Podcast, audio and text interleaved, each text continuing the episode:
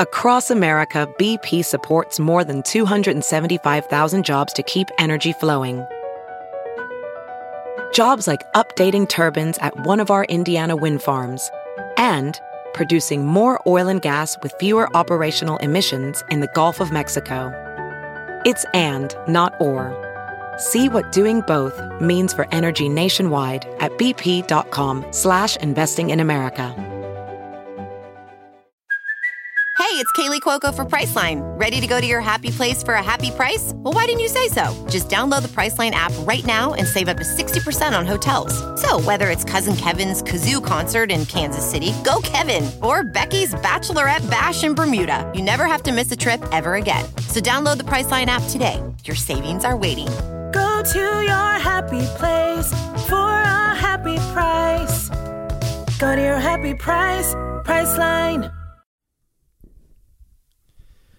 What is up, Gypsy Gang, and welcome to another episode of the Gypsy Tales podcast. Stoked to bring you this one with uh, my good buddy Eli Moore. Uh, Eli ran one of the first motocross blogs called uh, Brotocross, and I knew of Brotocross, the blog, before I actually met Eli. Uh, but in my time in the US, I actually got to know Eli really well. He became one of my best friends over there, and then we eventually started working together. Um, when he moved into a role as uh, a producer at Red Bull. So, uh, really good mate of mine. And unfortunately we just we haven't really been able to keep in touch that much with the uh, with the time difference and how busy those guys are. But um, we spoke maybe a week ago on the phone for ages. And then I was just like dude you just got to come on the podcast so we can have a, a, a proper catch up. Uh, he's super knowledgeable in the uh, motocross field but just in life in general he's just he's a really good dude. I love how his uh, how his brain works. And yeah, we just had a really, really good conversation and a really good catch up. Uh, this definitely isn't like an interview style podcast. It's more of us just kind of really shooting the shit as a couple mates that haven't really spoke in a long time. So I hope you guys enjoy. Uh, just got to give a quick shout out to our sponsors, uh, and this is a bit of a happy birthday. Twenty years of Boost Mobile, such an incredible achievement for a business from Australia to really just take on the world the way that it has. And twenty years later. pardon me, 20 years later, just still be providing such an amazing service to people all over the world, not just um, in Australia, um, but people all over the world. So you can head to boost.com.au, find out more for yourself. But for about almost three years. I've been running Boost and I have not looked back. Uh, we're also brought to you by the guys at Fist Handwear. Uh, you can use the promo code FUCKJASE at fisthandwear.com and you can also use the code RAMPTHIEF to get 15% off Dixxon Flannel. Also brought to you by the guys at Maxxis. Uh, I chucked a set of the Maxxis soft tires on the KTM 350 this weekend and went to QMP. Uh, I was honestly a little bit nervous about the track condition. Um, you just, yeah, you know, QMP is like a box of chocolates. You just never know what you're going to get. And uh, the track was really good in the morning, kind of went away towards the afternoon, and I was kind of worried about the wear on a soft tire, uh, but I ended up putting two hours on my bike, and the thing still looked really good. So, um, really stoked on those. I will be switching to a to the sand tire for this weekend in Rocky, uh, which is something that everybody should consider doing if you're in Queensland. Um, I've been campaigning pretty hard for a 30 plus class, and that is available at Rocky. Uh, so just search the Rockhampton King of Capricorn if you want to come and join us this weekend. Uh, we're also brought to you by the guys at MotorX as well. Um, Big thank you to the guys at MX Store as well uh, for basically just keeping our bikes on track. Uh, the guys have an incredible range of products, and their showroom in Burleigh is just super handy. If you live in the area, you can head to mxstore.com.au for same day shipping, though, if you're not. Uh, also, a massive thank you to the guys at Rival Ink Design Co. You can head to rivalinkdesignco.com and pump in the code Gypsy Gang for 15% off. Uh, I will be showing y'all my uh, my new kit going on the 350 uh, this week. Pretty excited to pick that up, and the boys exciting for them. They've also got a new state of the art uh, cutter, so their production times are going to be going through the roof. So it's literally never been a better time to order a set of Rival Ink graphics for your dirt bike. Uh, also, you can head to gypsytales.com to get your merch if you feel like supporting the podcast. Um, and then that's it. Really excited for Rocky this weekend. Uh, Sam and I will be continuing on from Rocky to Cairns, uh, doing a little bit of a content trip. This is going to be our New Zealand for this year because we can't really go. So excited to uh, go on a little bit of a trip. Sammy's never been up north, and um, yeah, it's going to be a good one. But before you get into that, have a cheeky listen to uh, my mate Eli. This was a really fun podcast to record. Um, and yeah, like I said, dude's just a legend. So enjoy. Gypsy. Gang they come and get gypsy. Gang they come and get gypsy. Gang. I met a gypsy. Gypsy gang. I met a gypsy. Eli Moore, what's happening, bro? Not too much, my man, Jase. We're uh, we're on. It's been uh, we were saying it before, but it's been a hot minute. Dude, it's been way too long. So I'll give everyone a little bit of an intro. Um, so Eli is a producer at Red Bull, but before that, he was Brotocross, who was essentially like the, the meme god before there were memes, really. Uh, and yeah, so he had like this really dope website called brotocross.com, and it was like a satire type website, that it got very savage. And for a long time, I feel like you might even be like kind of Ronnie Mac before Ronnie Mac because like only a few people in the industry even like kind of knew who Brotocross was, and it was like, how's this guy know what he knows about all these people? But um, but anyway, so Eli went to have a very successful uh, blog called Brotocross. I believe you were kicked out mm-hmm. of Supercross because of it. Uh, and then went on to do yeah, some Vurb uh-huh. stuff and and then Red Bull. So, but uh, aside from all of that, Eli was full one of the homies in America. One of the boys I spent the most time uh, with over there. Yeah. Um, all sorts of shit from snowboarding to working to uh, mountain biking to moto. So we uh, we caught up on the phone the other day. And uh, I was just like, bro, we literally just have to shut the fuck up right now and just do this on the podcast. yep. It was time, and I'm glad we uh, finally decided to do it. Dude, you even had your own podcast for, for a while, didn't you? You had like the Brotocross I did, yeah. podcast. I did. I did like five episodes, I think. They're still all on SoundCloud. It's called the Unnamed Brotocross Podcast. And I kind of modeled it after Bill Burr's, where it was just me talking for like a half an hour, um, just ranting basically. And I enjoyed doing it, but it was, I like kind of you know had to produce it myself and wound up just um, kind of losing interest i guess and mm. i was just over it at that point. and it was like that was when i was starting you know working for red bull full time so it was it was like when i got home i didn't want to be doing another thing on the computer you know yeah yeah dude they're a lot of work yeah, as you know, right. I know I'm preaching to the choir here. Um, so the Brotocross thing, like, I guess we should just start there because I've never really spoke to you about the, um, I don't know, like that much about the details of it because I didn't know you until you were out on the West Coast doing essentially mm-hmm. like the kind of Vurb and then the Red Bull thing.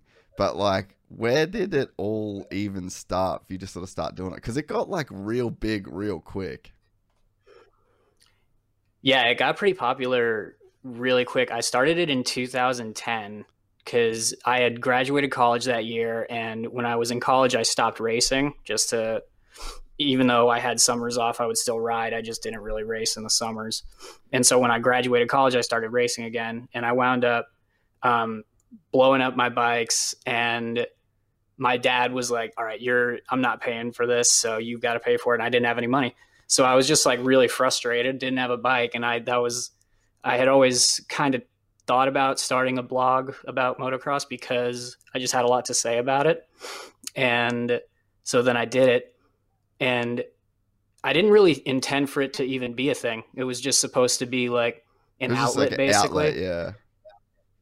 and it uh but i just sent it to some people and kind of i would like post it on my facebook and stuff and then people started just sharing it. It was just real organic just um like the power of the internet you know? And then like it got to like david pingree at racer when he was at racer x um posted it like on he wrote Oh, about it on racer x and yeah and it was like because I remember I had been even thinking about stopping at that point because it was it had probably been like a month or two, and I wasn't really doing it with any regularity, but and and kind of the same with my podcast was like almost losing interest, and then once Ping posted it, it was like this.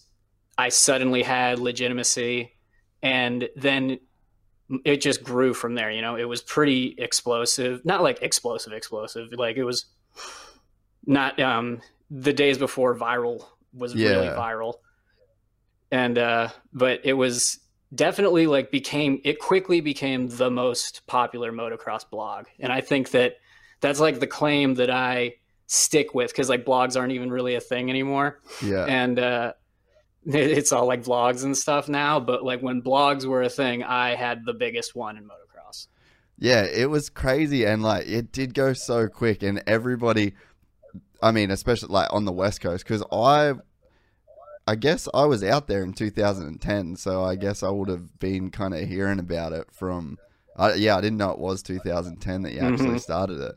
But um but yeah, it just blew up and I, I just remember everyone would talk about it, be like, who the fuck's this Brotocross dude? Like, how does he know this about this person? And because there was definitely some shit Mhm. where it was like, it was like legit inside dirt that people just wouldn't know if they didn't have some legit connections in the industry. But then you were talking as a dude that, like, not many people that had legit connections in the industry would say the kind of shit you said. And I think that's why it was so, like, so popular, you know? Yeah it was that was really what the hook of it was was that nobody knew who i was because at that time i really was nobody. I was just some kid from uh, new england.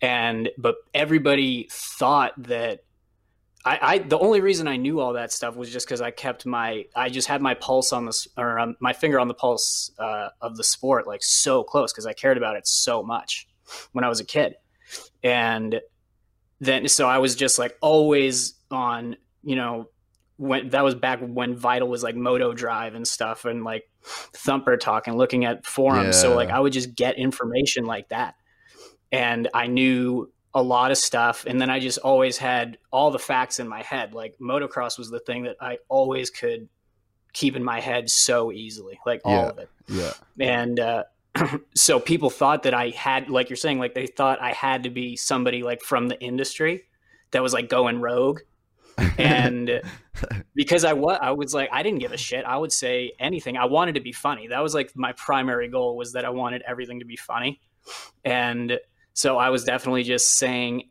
everything that I heard. I didn't even like have any um, filter at all, like in terms No. of, oh, that's probably like a bad thing to say about this person or because you don't even i didn't even have like facts and stuff like that. I was definitely like because i was young so i was um really um loose cannon i guess with everything that i said. But it was that was like what everyone loved about it. Like when people started to figure out that it was me like i would that's what everyone would say. They would, would say like you're saying what we're all wanting to say but nobody else will say Yeah, right, dude. So I thought you knew Jimmy D and stuff before this, and like I always thought Jimmy D was your li- little inside kind of connection. But so did you meet him Well, sort of Jimmy- after, or No, I, I, Jimmy was the only one that I knew yeah, um, from racing because I, I grew up racing in New England, and Jimmy was always at the races, so I knew him. Um, before And for everybody listening, we should establish context that Eli is fast as fuck on a dirt bike and a mountain Ah, bike and rips on a okay. snowboard. So like, but I would say you're way snowboard. I'll take snowboarding. yeah, you're you're way, way, way above average in moto. Uh, yeah, I. Uh, thank you. I liked. I definitely always like when I raced. I was never that good, but I was pretty good, and Mm. uh, I just always stuck with it. Like I've. It, it was just now it's like my outlet like it's the thing that i do just to like relieve stress and so but it's like i really wanted to be fast when i was a kid Yeah. but I I didn't have a mindset for like actually figuring it out and working hard at it. I was just like I'm just going to race every weekend and that's all I did. I didn't even practice. I would I would pit bike during the week. Dude, I can uh, totally just race relate on the to that. yeah. like I, I look back now and it's because it it's funny like jiu-jitsu's changed so much of my thinking about um like mindset and training and what being good is and what um because like essentially now right so what you are whether you know it or not and it's the same with my brother so my brother had a pro number in australia i think he maybe his best moto finish in like a pro lights moto here was 16th or 17th or something like that. So he was like really, really good and he's rode his mm-hmm. whole life, but he's not pro. But the thing that I've learned through jiu jitsu is that there's a bunch of these people out there that are like, they're black belts and they've done all of this shit throughout years, you know, pr- around about 10 years in jiu jitsu. And then somebody sort of gives them a black belt as like a recognition of, you're a really legitimate jujitsu dude. Like, yeah, you would get fucking mm-hmm. smoked by the best jujitsu dude in the world, and you're not even close to him. Yeah. But in terms of like the general public of people that step on a dirt bike and don't do this shit for a living, you've got a black belt. And I feel like my brother's like that as well, because you sort of yeah, you see those guys, and it's like, yeah, they never. There's black belts that don't compete or whatever, but they're just like these fucking Mhm. legit badasses. And I feel like if you applied that context to moto, it's guys like I'd even like say myself, like I wouldn't say I'm a good black belt, but in terms of knowing so much about the sport and doing, you know, like you you want to say your fucking ten thousand hours or whatever, I feel like we're the kind of guys that, Mhm. that have that. So that's like I'd say that's like how I can equate it now with with the jiu-jitsu thing. And I've noticed too like the mindset that I've learned as an older well like in my 30s and now like trying to seriously compete.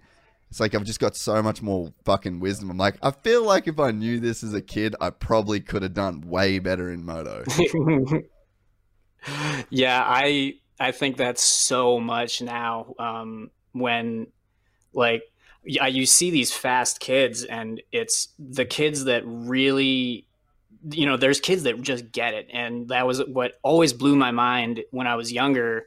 Was like how kids on 50s could have good style Yeah. and stuff and they're, they're and like really know how to do it and i would, I would just be like and i remember dude in 2005 at loretta lynn's uh, tyler bowers was 14 years old and he won 450b and he was like Oh, 6'2 Fuck, Yeah, you yeah, can't hear yeah. me? Yeah, yeah, yeah, it's back. okay. Sweet. Um yeah, I don't shit. what- i don't know what happened there. Nah, it was definitely my mic was like geeking out. I could like see everything but okay. Is your i could or i could see red lights flashing but it seems like it's working now. Is your audio still i think it just got like disconnected yeah Oh yeah, yeah, cool. Mhm. All right, sweet. Yeah, so Tyler Bowers, 6'2", 14 years old, 450B. Yeah, and he rode like a pro, and I was it like blew my mind that this kid was 14 years old and he rode. You know, not only is he winning 450B, which was there's a lot of super fast guys that are like 18 and up, but he hate rode like perfectly, and uh, I just always wish that I could go back to take what I know now and and go Yeah. back to then and be like he, it's not that mind blowing. He just like has these certain techniques and he knows how his body uh, works with the motorcycle and everything. And it's like it's like something that I started doing yoga. I, like Ryno, I think is like one of the dudes that really knows what he's talking about when it comes to dirt bikes. Uh, and and he kind of I sort of like bought the whole yoga thing from him and I've started doing it and it really does like apply a lot I think to um, riding a dirt bike like in just uh, terms of knowing how to efficiently use your body because it, it requires so much energy that you just if you know how to efficiently do everything and then that can even be applied to like on the track uh, just like knowing how to efficiently use lines like that's what i think uh, pourcel was so nasty at Mm. was just using super efficient lines and uh, not really having to ride super hard kevin windham was crazy good at that but that's what like i see guys like justin barcia and then i'm like how does that dude do it but Yeah, that's just like same as Tomac, just like smashing right. into every single thing on the track.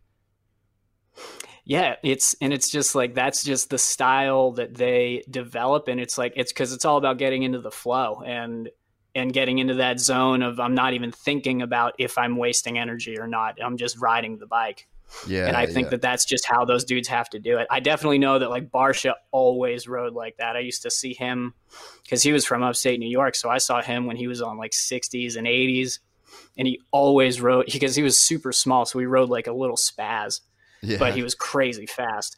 And uh, but then he just took that twisted style like all the way through. And I remember like thinking he was never going to be able to ride a 450 like that, but he figured it out. He's like the only guy that can ride the Yamaha in America. yeah, pretty much. Eh?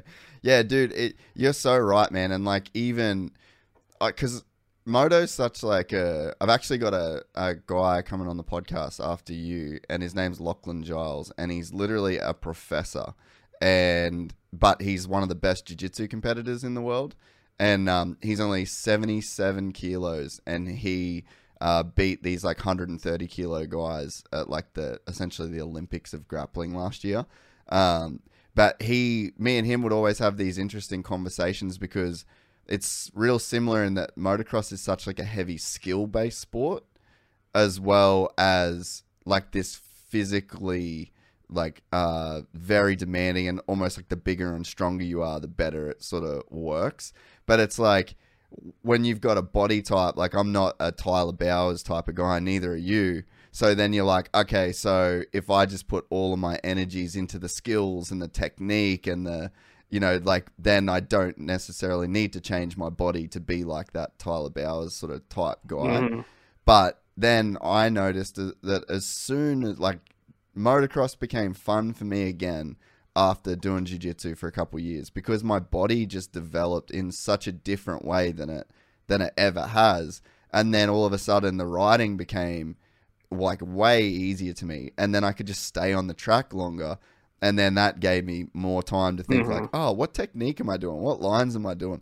So it's there's this such like a like you just really have to be this overall g to be good at at anything i think. Mhm. and and it's like you really can't neglect just because it's like oh it's a skill sport or i'm gonna you know have great technique. It's you can't neglect the the physical side of it. Just because you're physically gifted doesn't mean that you can neglect the you know the skill side of it. And it's like yeah you really just have to kind of have this. I feel like the people that are really good have these super open minds and will work on like every single part of themselves Yeah, I think that that is something that like that mentality is something that like the elite dudes, like the the guys that are the top 5 guys actually have where like that open-mindedness that's what you said is like they especially like understanding the the bigger scope, the bigger picture and Mm. like and, and I don't know, now I'm talking about like the pro guys, but like just they I don't um Jason Anderson one time said to someone like he he said uh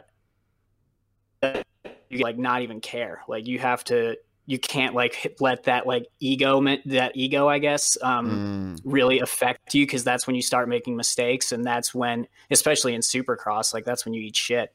Yeah. And uh and it really is like you just have to it's so funny because it's one of those things my dad used to say to me on the line of races is like ride your own race. And when you're a kid it like that means nothing to you. Like that i was just like yeah whatever. And and now i'm like oh my god like that actually is like the secret is to just like whatever happens is just like you just ride your own race. And if you're feeling it that day you're feeling it. And if you're not you're not.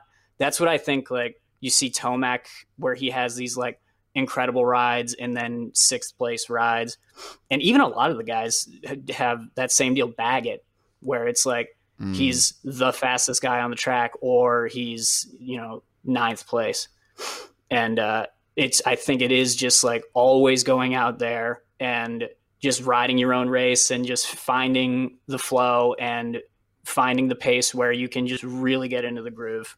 Mm.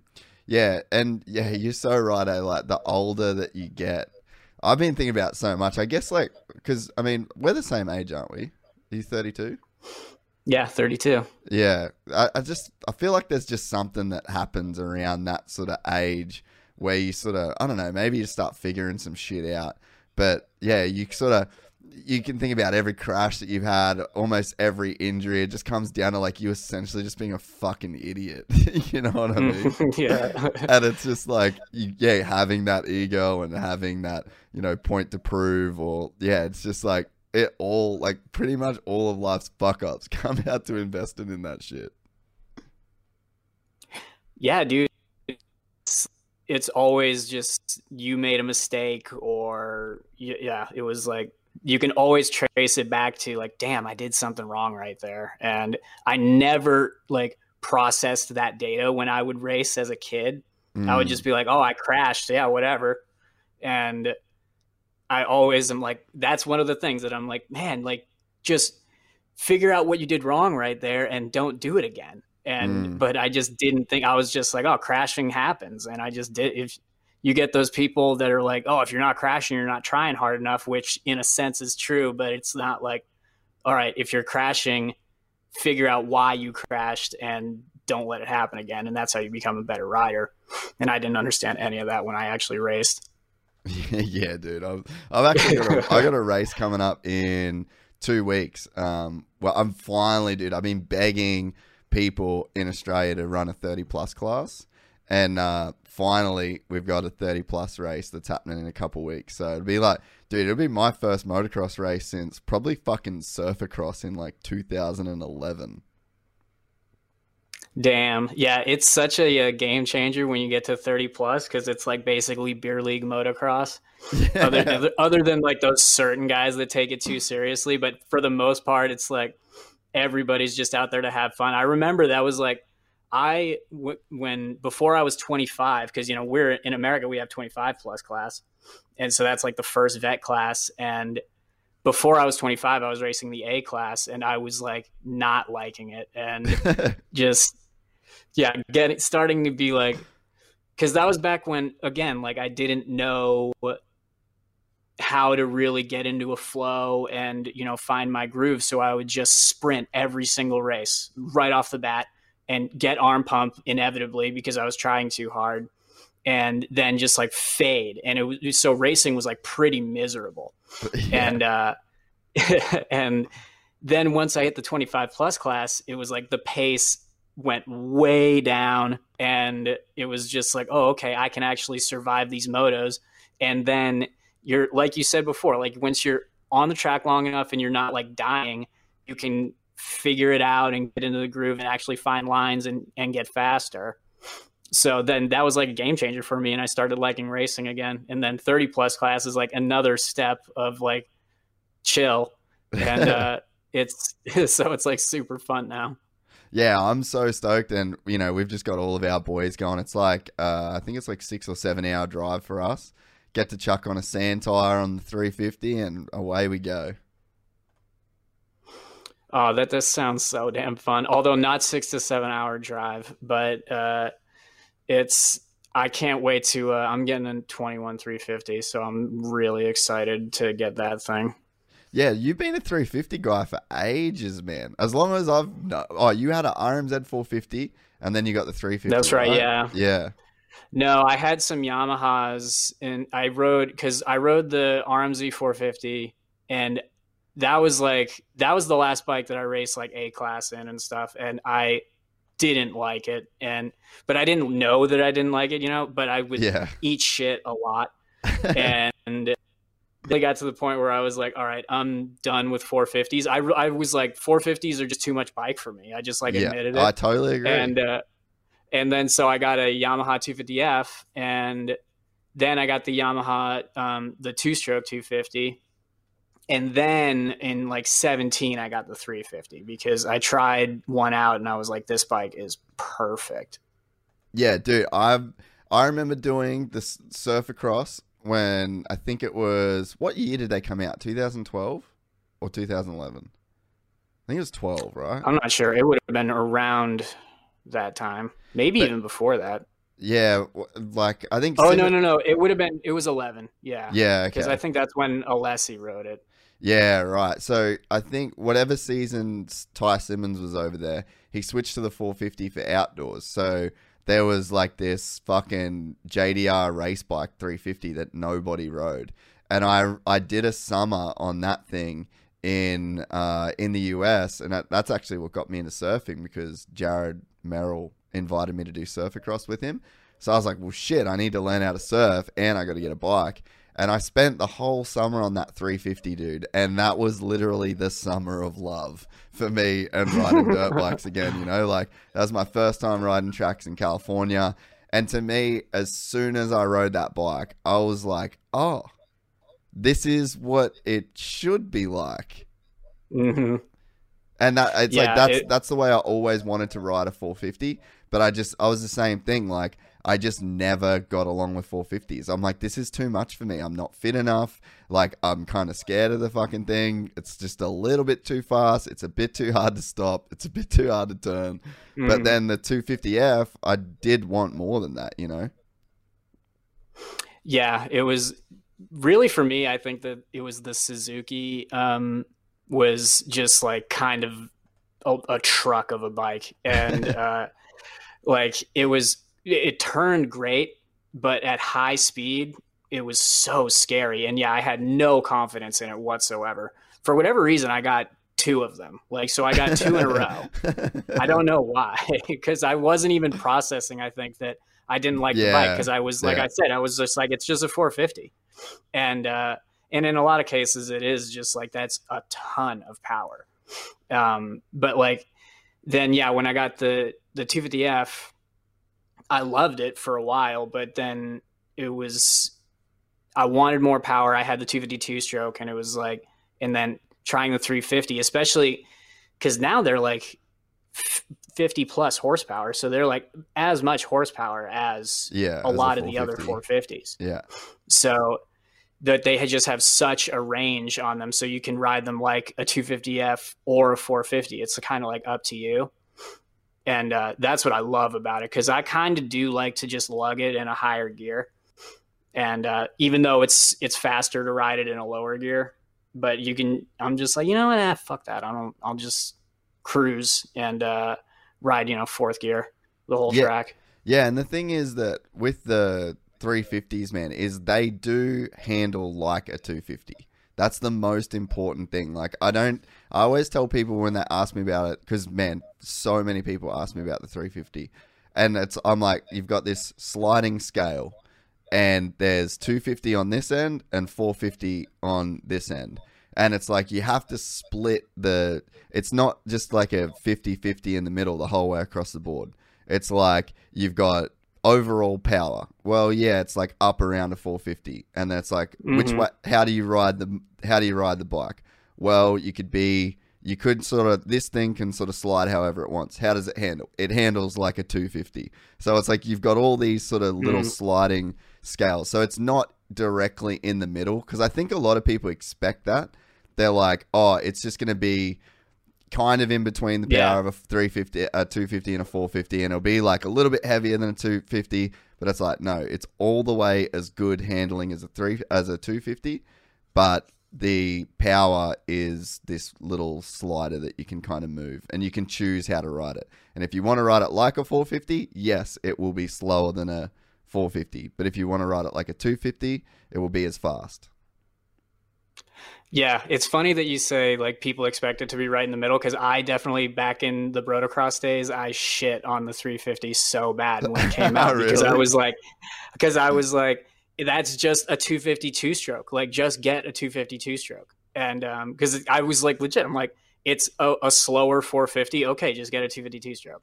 And uh and I thought And- they were so I really did think they were stupid when they came out Yeah, but you're like uh, American as fuck. and I feel like I feel like it's just like 250, 450 America. Fucking we ain't getting on no Euro shit. it wasn't really like that. I thought the Euros were um, conspiring to make 350s a thing, but it, it was it was like I just thought it was pointless, and I'm like, this is just another bike to sell us that Yeah. people don't really need. But then I'm like, oh, then I I tried one out in in tw- uh, 2012, I think, and I didn't really like it. But then I the next one when I tried it in 17, I was like, oh my god, this bike is incredible. And now Mm. it had the opportunity for a while to get um, the 450, but like the 350 is not in right now, the 21. And I'm like, yeah, I'll, I'll wait for the 350 because like the KTM 450 is a great bike. Like I've ridden them before, and you know I'm not like afraid on it like I was on the Suzuki. Yeah. But I love, yeah, that 350. It just feels like such the. It's like right in the pocket, like the perfect comfort zone bike. Oh, and that's yeah, hundred percent. And I know that every single time I go to the track, I'm going to enjoy riding that bike. I'm going to enjoy hitting jumps on the thing. I'm going to enjoy turning Mhm. the thing. I feel like I can go fast on it. Like I just, yeah, that there's some days where you go to the track and it just felt like if I wasn't really on my game, then like I guess it's like a, the difference between a real good day's ride and a real bad day's riding is like there's some room to move there on a 450, but it feels like on a 350, I just know I'm going to enjoy riding every time. Yeah, I would always go to the track and just you know how you have the confidence in the bike that it's Yeah. just like all right this is going to be basically if i have a bad time it's like it's on me and Yeah. so the, you know the bike is is good to go as you know as long as it's prepped i know i was lucky i never had any issues uh, with my 350 but like you know mechanical issues can definitely fuck up a day yeah, that's true. But like, man, some people ride 450 so sick. Like my brother just fucking rips on a 450 so hard. And man, I will say like I put before I got the 350, I had a 2015 Honda 450, which is a turd of a motorcycle. Like that's not a great, that's not a great bike that anyone was that stoked on. And I will say, just putting a lot of time on it, like I was sort of going and putting two hours on the bike every time I rode.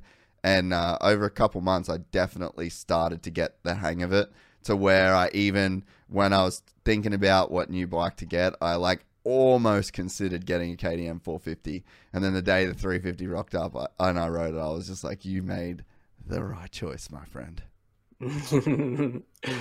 yeah, definitely. I think a good. I actually like them because they're like a tuned down 450. Everybody complains that they're too slow, but I was always like, that's what I liked about it was that it wasn't too fast because the you know the Yamaha and the Kawasaki and the Suzuki just are they just bark so hard and it's so easy to get whiskey on those Oh. And I definitely did a lot.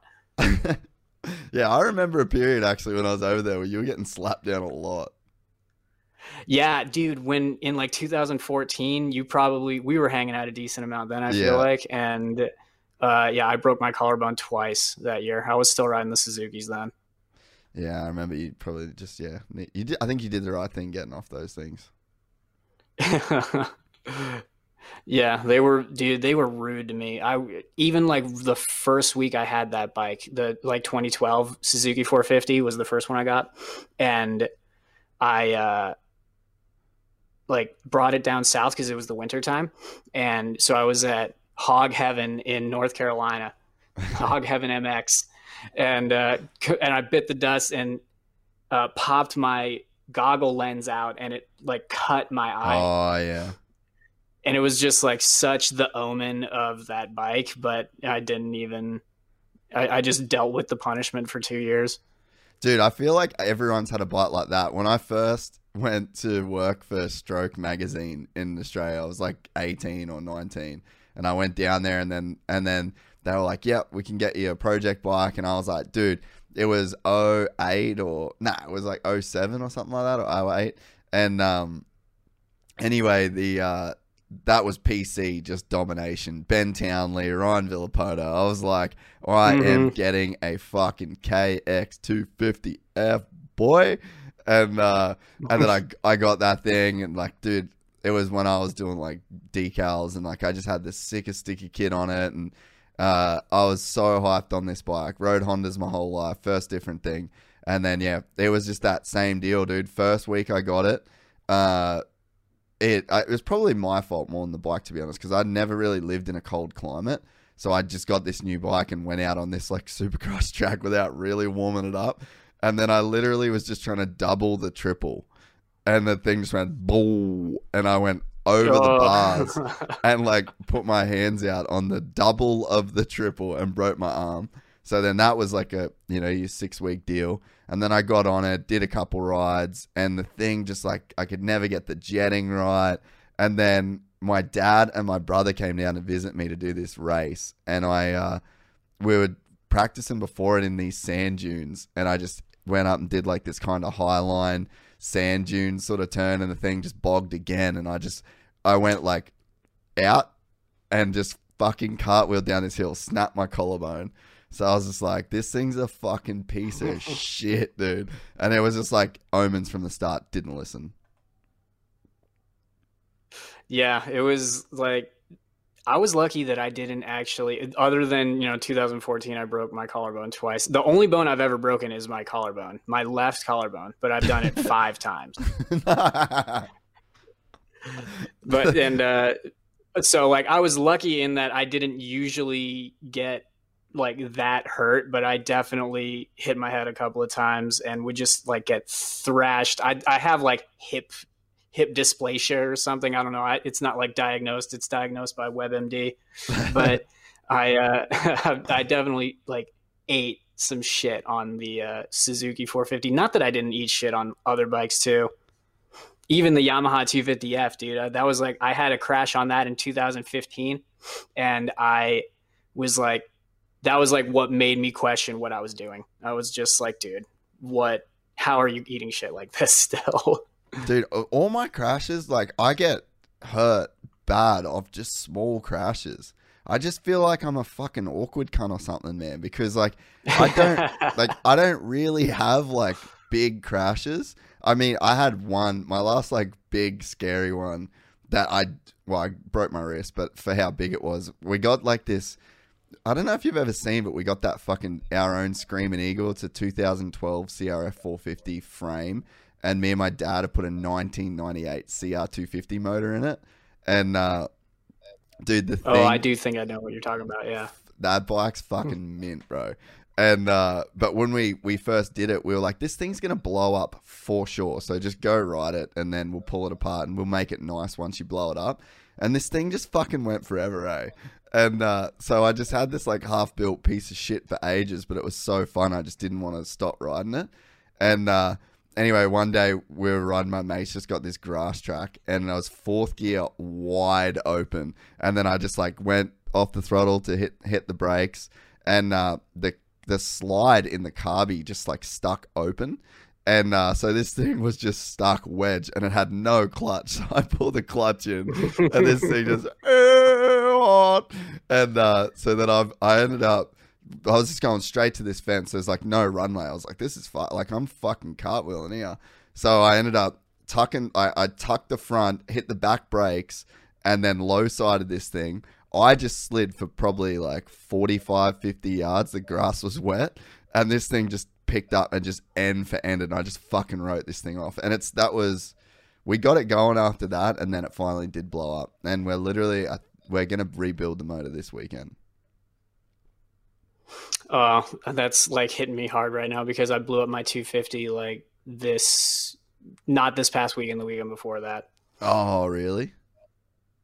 Yeah, so I'm, I don't even have a bike right now. So I'll probably start Brotocross again or something because I'm frustrated. yeah. So where did we get to in the in the Brotocross tour? Uh, like Well, wait, wait. So what? So what did Where Ping? What did Ping repost? Like, what was the story that Ping first reposted that got that attention? Uh, it was definitely like one of the like the salutes because I did the salute. Maybe it was like the salute to Moto Hose or something like that. Dude, But, maybe that was uh, it. Can you pull? Can that you was pull definitely one of the first ones. could you pull like something dope, like one of the good ones up and just read it? Because like I I just don't know how many people in Australia would have been across Brotocross. Let's probably see. fucking probably heaps to be honest. It sucks because I don't have the um, URL anymore, Oh, and some kid actually bought it. Some kid actually bought it from under me and uses it as like, but he it's like a wicked lame version. Like he doesn't actually use it as like he doesn't have a take on anything. It's just like a he uses it as like a Fanstagram, like a repost Oh, page. dude. And uh, yeah, dude, I, I mean, totally my fault. I completely let that happen. And uh, fucking you but idiot! I want to slap you. it, For I, so I actually I actually lost access to a lot of the articles, but like they're still they still exist, and it, and it's not like this kid has them, so it's not like he can steal them. But I just can't get to them, so I haven't really looked into how to recover everything. yeah right. It's it, it's something that I definitely am, it's on like the t- the to do list, but it's like it's going to be a thing for me, so I'm like I'm Yeah. just too fucking Yeah. lazy to do it. Yeah, uh, this is turning into a thing. Yeah, dude, it's I swear as I get older, I'm just like I can't just especially like this year, just can't deal with stuff. and so I'm just like, you know what? I'm just gonna put that on the back burner, and I just so it's like my back burner is just loaded with so much shit now. That's fucking funny. Your back burner is going to be a bonfire soon. Dude, yeah, it's gonna be a problem. So, can you get any of them articles up? I can get so like because before I had brotocross.com, it was on Blogger, so it was just like Oh. Blogspot. So all the the ones that were before, so like yeah, it goes till June 2011. I So, have. what's one of the ones on there that's a good one? Because I, I think we got to give people a little taste. All right, so the the one that I think was my favorite of all uh, of like this era was um, the how to get kicked out of a national and sneak back in when I got kicked out of Unadilla. yeah, all right, let's go. and uh because that was like I, I was already fairly like known at that point but um it was it was just such a bunch of bullshit that i got kicked out of the race in, in the first place yeah, so i was doing a wheelie on a pit bike J-Lo and style. they they were like all right you're out of here You're done, cunt. Yeah, I want to. I gotta. We gotta give him a little bit of a, little bit of context. It's just to the the pure brilliance of Brotocross. yeah if i can find it Who was it that actually kicked you out? It was just one of the guys at um but that was like working at the track because I was in the pro pits because I was with uh, a bunch of my friends. And so they were like we we were just kind of or sorry I'm not the pro pits the amateur pits. And so we were just like drinking some beers and we all had pit bikes. And we were just doing we we weren't being hooligans we were just doing wheelies and uh, not even really like dangerous. We were going super slow, like first gear wheelies. But it was uh, once they saw us, they were just like, "All right." They they singled me out and they were like, "You're out of here." Did they know and it was uh, so then, no, they didn't know anything about um, Brotocross or anything like that. They just kicked me out. And then I, because I had gone with all my friends and they didn't kick them out, and like we, I was staying in their motorhome and everything. Mm. and I so I was like I have to sneak back in. Like I have no other choice. And so I just like because Unadilla is on a huge piece of property or and it's right next to like these huge like sprawling fields. Yeah. and uh, so I just like walked the like super long way all the way around like around the amateur track and everything and then finally uh like got to the amateur pits and then just changed my clothes and I had another credential because they ripped my not like credential they ripped my wristband and I just Oh, happened yeah. to have an extra one and Yeah, so I just right. threw that one on and I was just good to go Fucking hell. You're gonna be pissed at me though I can't find this article now Ah, that's all good. But um, no, I just there was just some fucking the the crazy ones too were just like how ruthless you were about like the monster girls and like the promo chicks and what was the what was the one with Tickle where like you were called there was like something where you were like gnarly with Tickle and his missus or something like that. It was just the no, so like I this is like the thing that I hate talking about because like in the context of today's society, Yeah, it makes enough, me yeah. like sound like a piece of shit. But But it's I it was say it was comedy. so- it, it was, was- comedy. It, it was- wasn't like it wasn't Racer like X Racer X used to do the fan of the week and it was always a check. And that's right. So I I would just do rating the Racer X fan of the week, and it was like it was just supposed to be funny. That was like, but it just got taken like, and obviously people would take it personally, and it was just like, um, so you know, and a, a lot of people didn't like chick. I just said chickle tickles chick. um, who everybody calls Chickle. Uh, she was cool about it, and and Broc was cool about it. But like, there was definitely other people that got offended for you know literally just thinking that they're being made fun of, yeah. and uh, and so they're just like, oh well, you can't like. I'm like, it, I didn't say anything bad about you. But then the so the issue was, I actually had a friend, the only person I ever let write, write for Brotocross. Um, he was like wanted to write the fan of the week ratings and he i thought he was funny so i was like yeah sure you can do it and he um, just like he eviscerated the girls and i know this sounds like a cop out on my part but like this really is what happened because at first like davey coombs he like gave me when he found out what brotocross was he gave me his blessing he was just like that i think the rating the fan of the week is funny and then after i let my friend do it for a little while he got in touch again and he was like, "Hey, this needs to stop." And um and I even had other people tell me that and so I actually did like stop it. Then so that was the end of it.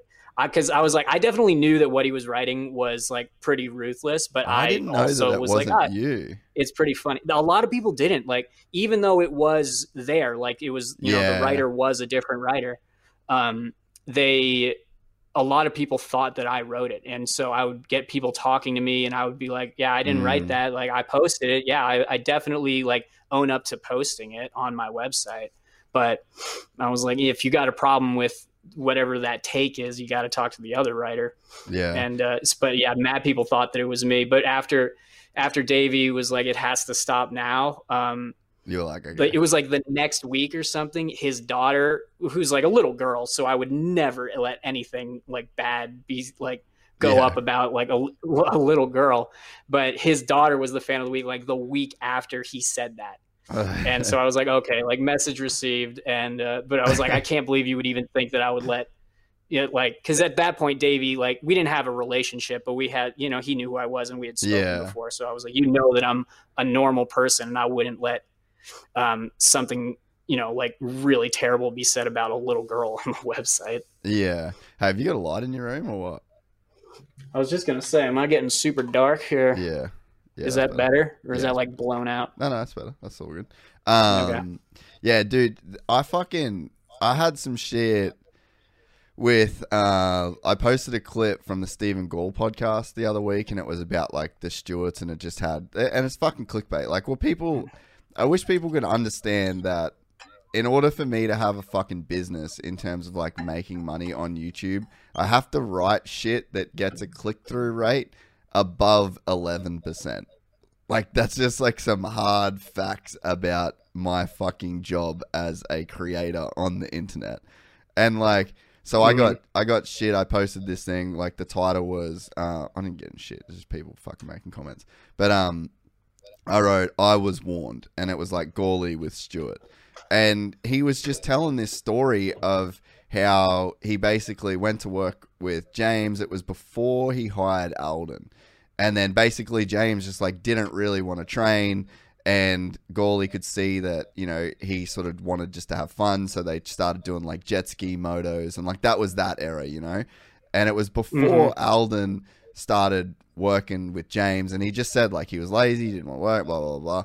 And then like fucking all these people have just taken like mad offense to it and been like, "Well, why are you posting that and trying to take advantage of Stewart? And I'm like, dude, I'm not gonna censor my guess, a, like and say, oh, you can't talk about James Stewart, or you can't talk about this, or you can't talk about that. It's like that's a man's personal experience with a guy, and like that is his experience. I'm not Mhm. gonna call a guest a liar.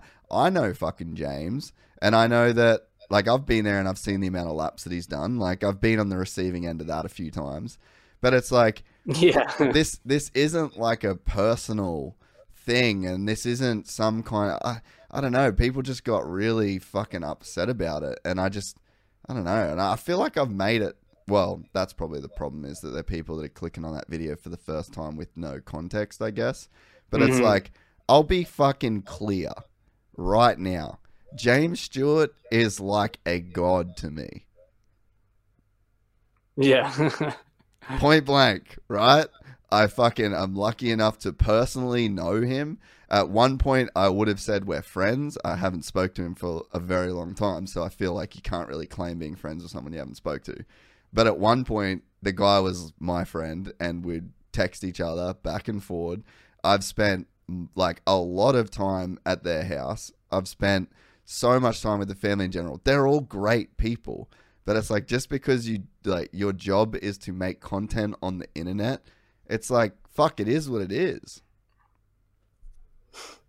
Yeah, definitely. It was like um, when I had the website, it was that was something that I was didn't didn't go into it um, with that intention of like, oh, I need to get people clicking on stuff. Yeah. But then I the definitely, as it it.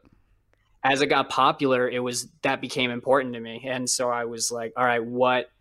I really started, you know, tracking what people liked and what people didn't like, and trying to really hone everything and i think i did like i think that Mm. the content was and i mean it was getting i think at the peak it was Brotocross was getting like 20,000 hits a day so a lot, it was yeah for you know just for like a shitty little motocross blog like it was it was it was pretty good and like I said, it was, I think it was the most popular blog in motocross ever, which is you know a super tiny niche, but it was like my claim to fame Mm. uh, at least in the moto space at that point.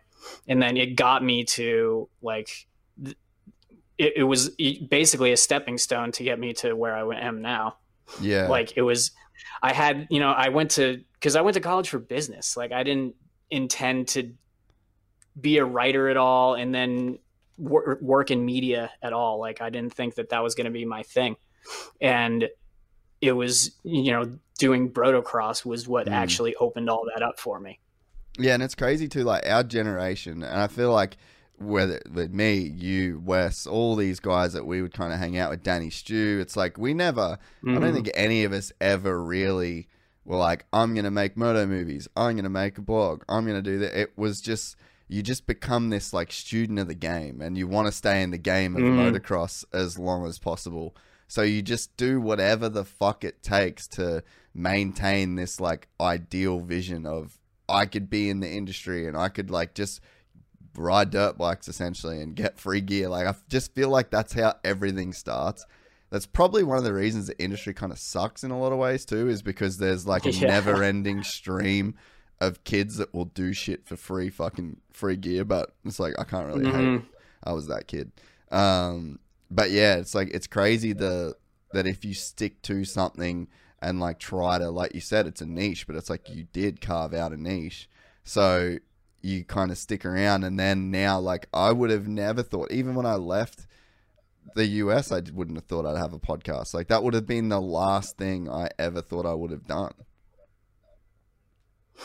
Yeah, it's like it, you don't go into it with um, uh, any intention of it being like your thing, and you just you're just kind of drawn into it. Like you you mentioned Danny Stew, and we Danny Stewart, um, who he's talking about, folks listening.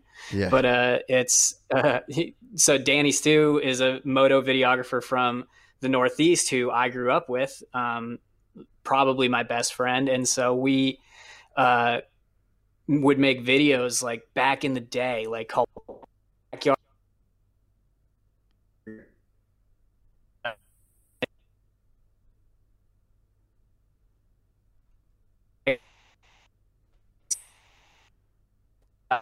Oh, I think your mic's tripping again.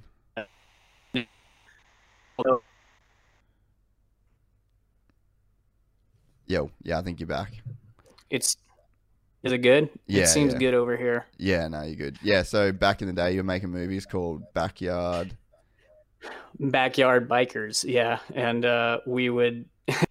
it was just like a pit bike videos um, that we would make with our buddy Adam, and uh, that was like I didn't even think of that as like making videos. I was just like, I've watched a ton of moto videos. And so now we're just like putting something together that we can all watch together. Yeah. And, uh, but like we actually put effort into it and they were like, they weren't good. They were terrible. But like they had these touches that I was, that even still today, I could, I haven't watched any of those videos in a long time, but even today, I could, I remember them and I'm like, yeah, that was actually like, we had, um, Something. some good touches in there Yeah. because we cared about it so much and we was like that was we you know we're every single day after school it was either like pit bikes or or playing MX Unleashed or watching moto videos or all three and so that was just like life and that's like we were just drawn into and it's I think it's so funny that now Danny's like uh you know a pretty accomplished videographer and like Yeah, pretty known 100%. in the industry. And then I became like the I was writing and then now um, producing at Red Bull. And like we actually work together on a lot of stuff at Red Bull. So we, it's like kind of come full circle like we're making making videos uh, again but just on a way bigger scale. Yeah, man, it was crazy that our crew from I don't know, maybe like 2014 onwards to sort of present, it was fucking insane to watch like the you know the stuff that me and Wes did with JDR and like the Mhm. scale that we were able to do stuff on there, and then the Vurb stuff, and then to start doing you know from Moto Spy what that was in its first season to what Moto Spy is now. Like essentially Wes and Danny and the boys are making like a Netflix level production show that comes out every two weeks and like fuck man it's Mhm. and that it's just the same crew it's the same it's all the I know, same yeah. dudes it's it's I think the same thing when I watch when I see Motospy now and I'm like it's it, really is like Netflix quality stuff pretty Mhm. much and it comes out like you said in 2 weeks after the races basically and it's it, it's like Wes and his crew, and you know all the guys, Crane and Danny, and uh, Will editing the stuff. Like they're all so um, good, and it's and I'm like, it's crazy because they don't. They just seem like like you're saying the crew. They just seem like the boys. And, yeah that's uh, just the old then- school dudes that we've like literally like you said it starts at the backyard films and for wes it's goat creations and for me it's mx daily Mhm. And then you just over time you you're doing the same thing but you just reach this crazy point where you just have to be like what? Yeah, I know. I'm just I see like other crews and like doing like projects at Red Bull or something and they it, it they you know they come off as so professional that you're just like whoa these guys got to be like crazy legit. Yeah. And then the then the end product you're just like wait like our like Wes's stuff blows this shit out of the water. Like this is crazy. And uh it always makes me feel so good if I'm ever like damn man maybe I'm just like not professional enough or something. And then I'm just like oh wait we already make the the best videos so you know fuck professionalism it's fake. Dude, we had a loose ass crew in America. Like there was some times where yeah in those days like yeah, especially in the early days, like I had no idea that that much work could get done and you could just be that fucking loose to do it. And some are just like I look back now at some of the shit we do and it was cool talking to Wes and and um and Bren on the podcast, but it's like we were just out of control kids that were making like way too much money essentially.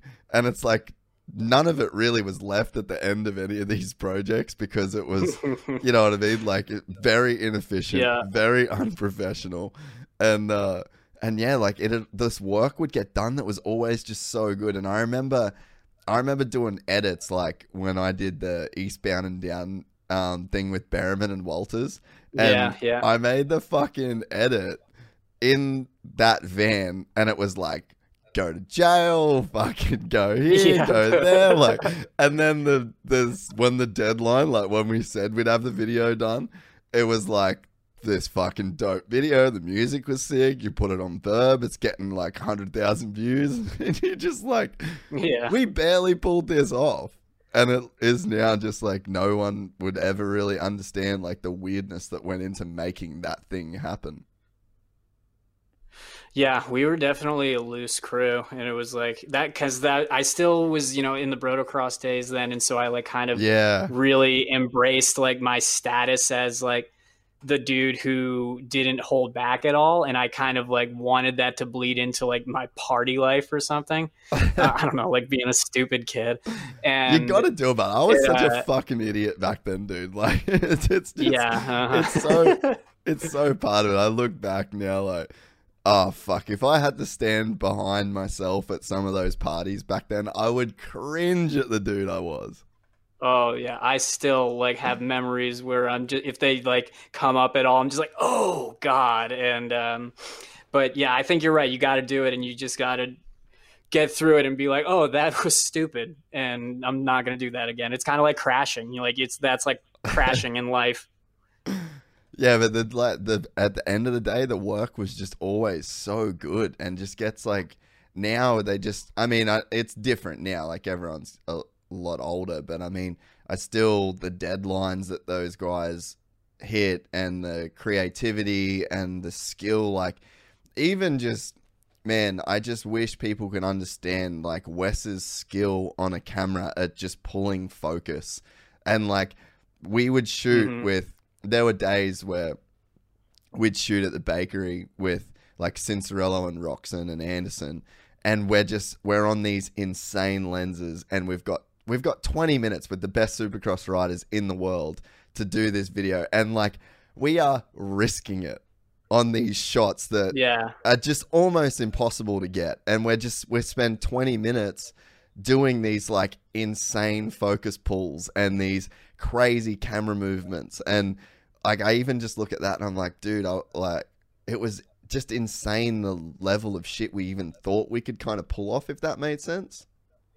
hmm I think that's part of what makes like, for whatever reason, moto filmers. I, I think probably because, especially when you're filming like pro guys that are doing motos, and they don't give a fuck that you're out there. They're not out there to get shots. They're out there to do their motos, but like you still have to go get the shots.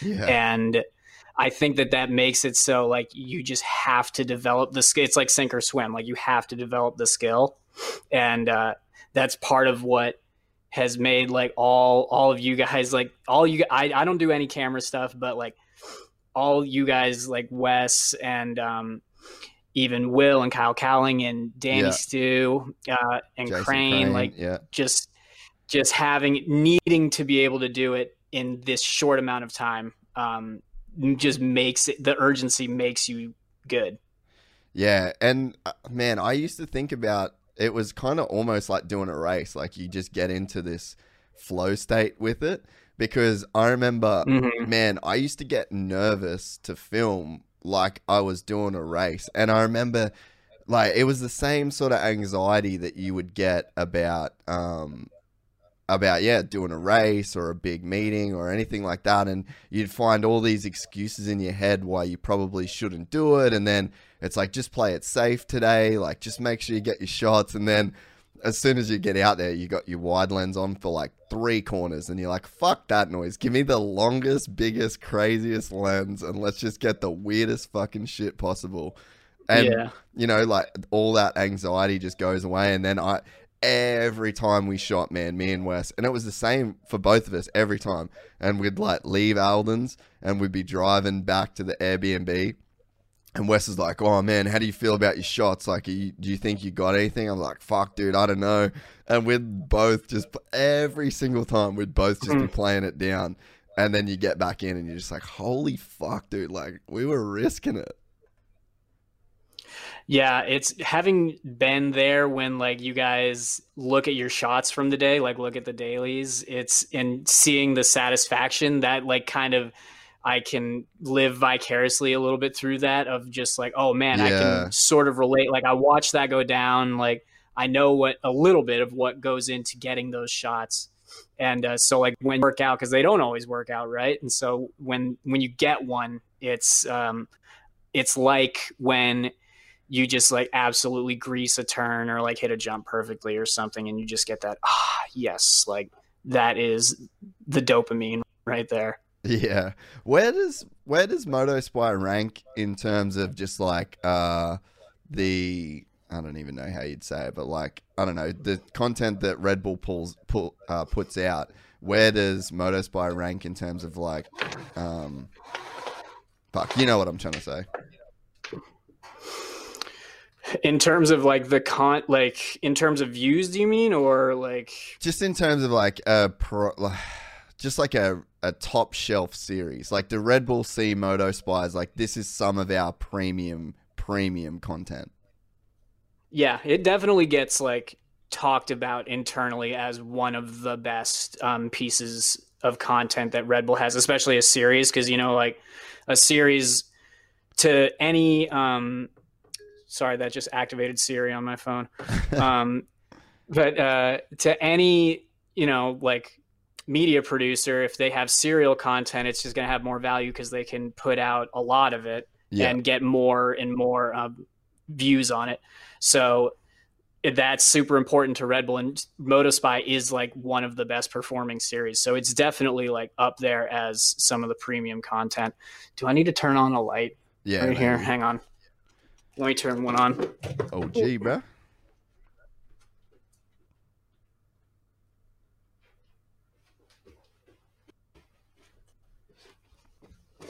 Oh, there he is. I've been kind of like worried about it this whole time. I'm like, dude, I'm it's getting dark and I look like an idiot right now. I look like one of those guys that makes videos in his basement. Yeah, you're like, uh, you're you're like, you know what you looked like? You looked like a guy that reviews Alex Jones's content and Yeah, puts it exactly. up on YouTube. Right. Posts like Alex Jones reaction content. yeah, that was you just now. with like a and it's like you can barely make out your Antifa flag in the background. Yeah, right. There's just it, it would have to be like a way low angle though, like this, like down here. Oh, that's fucking funny.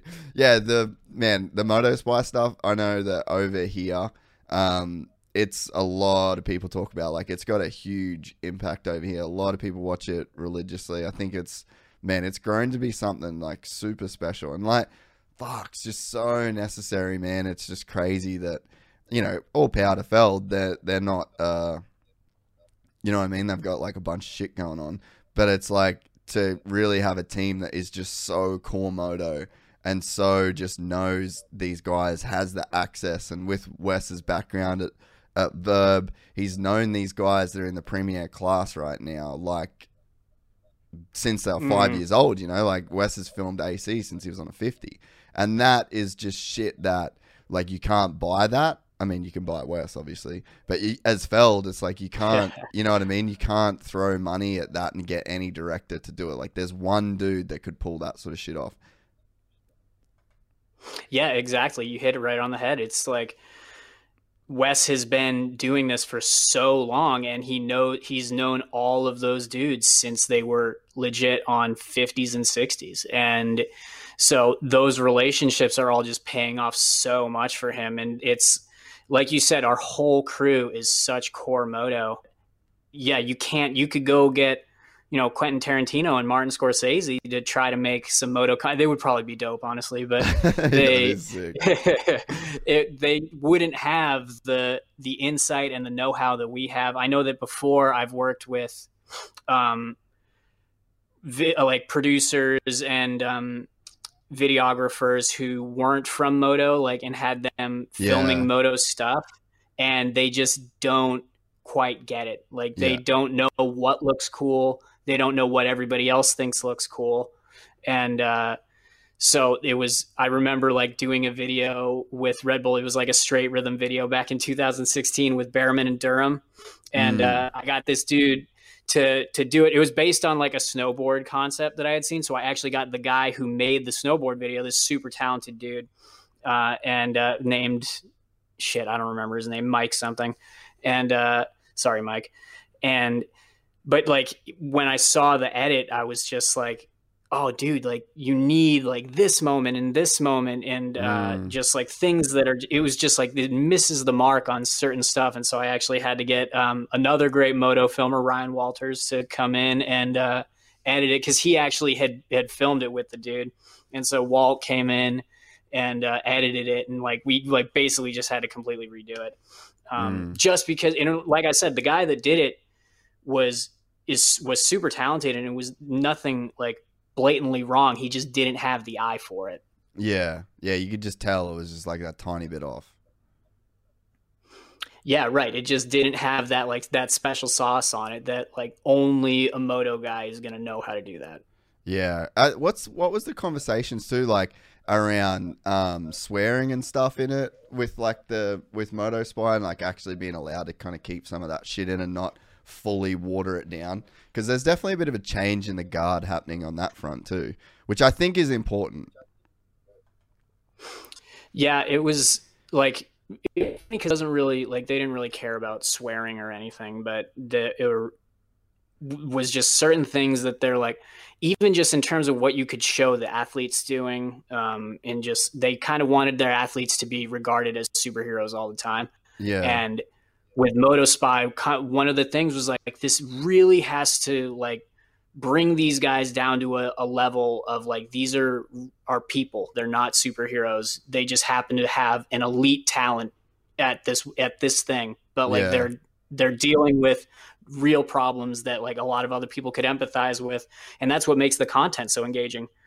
Because it's not like there's a ton of like, like extra like do anything like super over the top with Moto Spy. I mean, mm. it, it, mm. there is like the filming is obviously great. Like it's it's definitely top tier, but um, it's in terms of like what we're showing. It's like you know, it's a lot of test track footage and you know races that people have already seen. But it's just when you're building these characters and actually um, engaging people with them, then seeing them um, on the track like has that another layer um, just uh, you're like invested something that people can connect with. Yeah, yeah, mm-hmm. yeah. And I think like with the there's definitely this thing too with like the whole swearing. Like obviously we swear on here, and it's like sometimes a bit of a criticism, but. I just don't think people understand that when you restrict like like everybody cusses a lot. It just is what it is. Like that's part yeah. of being an adult in 2020. So if you if anyone wants to think that uh, you know these guys sort of don't like, there's guys that don't like Dungey and Osborne and stuff like that. But I mean, for the most part, they're all letting it rip. Yeah. And when you take that away, you like it's what you said about Brotocross. You had no filter. People knew, like people can resonate instantly because they're like, this dude's saying exactly what the fuck he wants to say. Like I'm seeing the real him. So that is mm-hmm super appealing to people. And then I think that you know that's one of my things with this is like I would I encourage people to swear because it instantly puts them in the frame of mind of like oh I can be myself. Like there's no person that has to act as a filter to you know kind of control what gets said and then it just lets people be so much more in the moment and real about what they're saying and then that comes across to the person that that's listening as well. So I think yeah, there's just like a bunch of these things that Moto Spy is doing really well on like and it's just like those small details, you know. Yeah, I mean even even showing like competition and like you know monster riders like um Tomac or Cianciarulo or Rockstar guys like yeah. um, Osborne and Hampshire.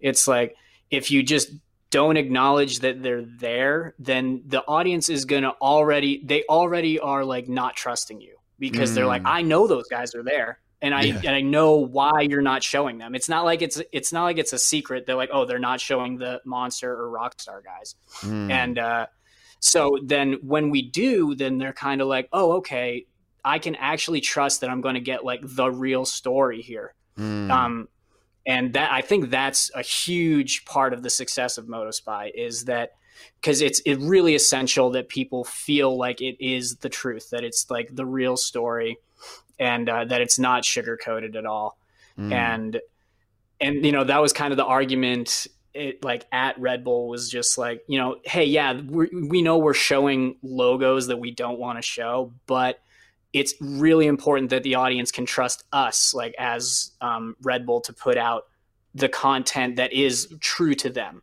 Mm. and true to the sport. Yeah, and I just think that there's a level in which the consumer these days is just so switched on. Like we our generation, if you think about it, from the time we were toddlers, we have been fucking pumped with marketing to the point where Yeah, we've got a really, really, really good gauge of wait a minute, am I being fucking am I just being sold to right now? And it's like I think that's why the whole and it always eats itself. It's always like this kind of thing that goes around because it's like that's why I feel like influencers become so influential. It's because you're like, oh, you're not trying to Mhm. sell me something. You're just this guy that's got a podcast that tells me how to, you know, what you're using, and I trust you, so I'm going to use it because it's not an ad. But now we're getting into the deep, dark depths of like influencers really selling. And then there's going to be a new thing that comes out of that now to where it's like, okay, so who's the new person that's like not selling me that I can buy from? Like, I guess people always want to buy from people that aren't trying to sell to them. Yeah, exactly. I think the second that you realize that somebody is trying to sell you something, then you're you're gonna tune out. Hmm. And uh, I know I do. Like anytime, like if I'm going like anywhere, like going into a car dealership or something, I just can't deal with salesmen. And uh, so, because it's like you just can't trust them at all. Actually, I so I was on a plane uh, one time, and this old guy was sitting next to me, like probably in his 70s, like nice looking old guy, and he's talking to me. And I usually don't like to talk to people, but like this dude was being really friendly and so I was like, okay, fine, I'll talk to this guy. And he's just, you know, asking me questions. And he was actually really nice. And then we talked like the whole flight.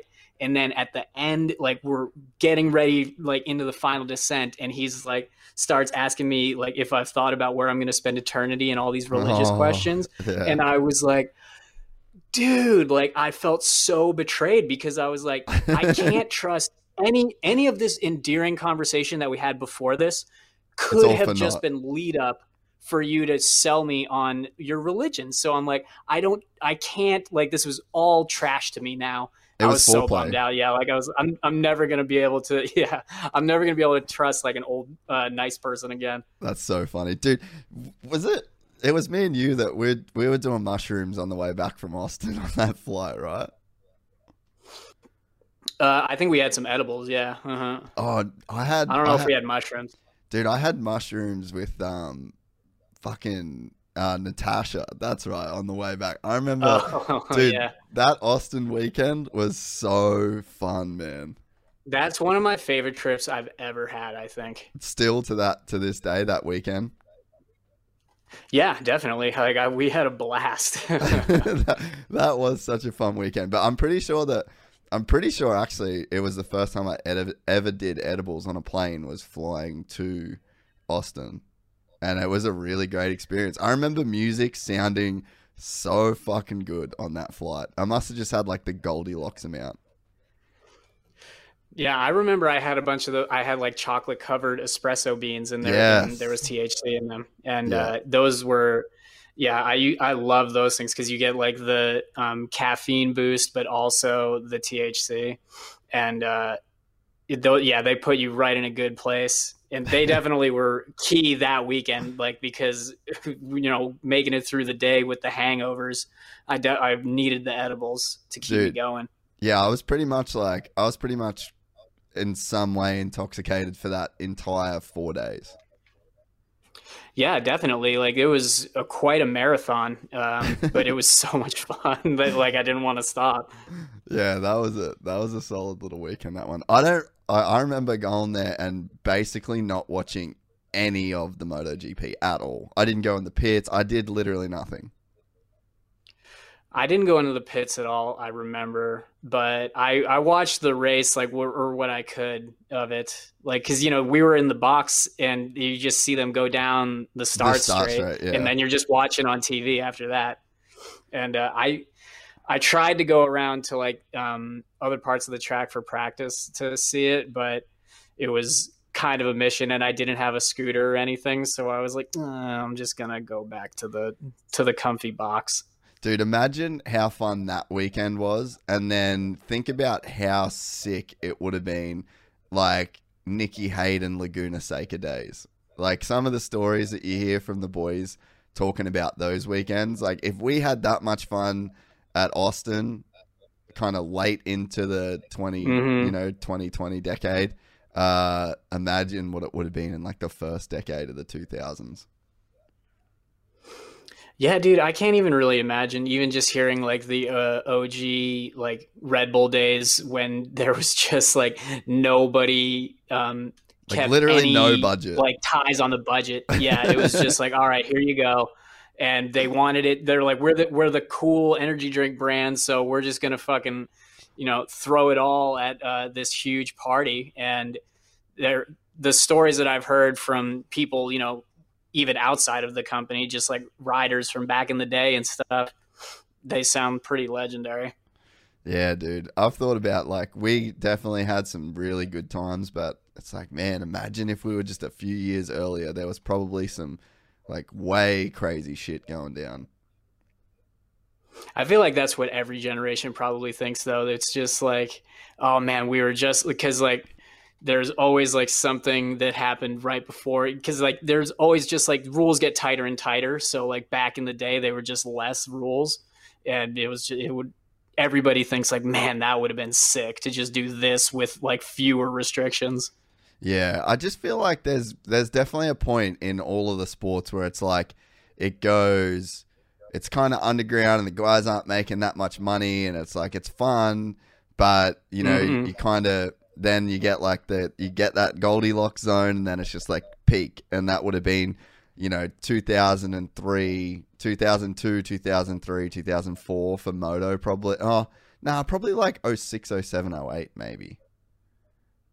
Wonder if that's like peak peak moto, and then and then like you said, there's the rules come in because it's like there's no rules, and then it gets to the point where it's like there's peak no rules, and the peak no rules normally coincides with like peak money, and then as soon as like peak money gets involved, then it's like okay, we need to fucking level this shit out, otherwise this is gonna be a, a one and done.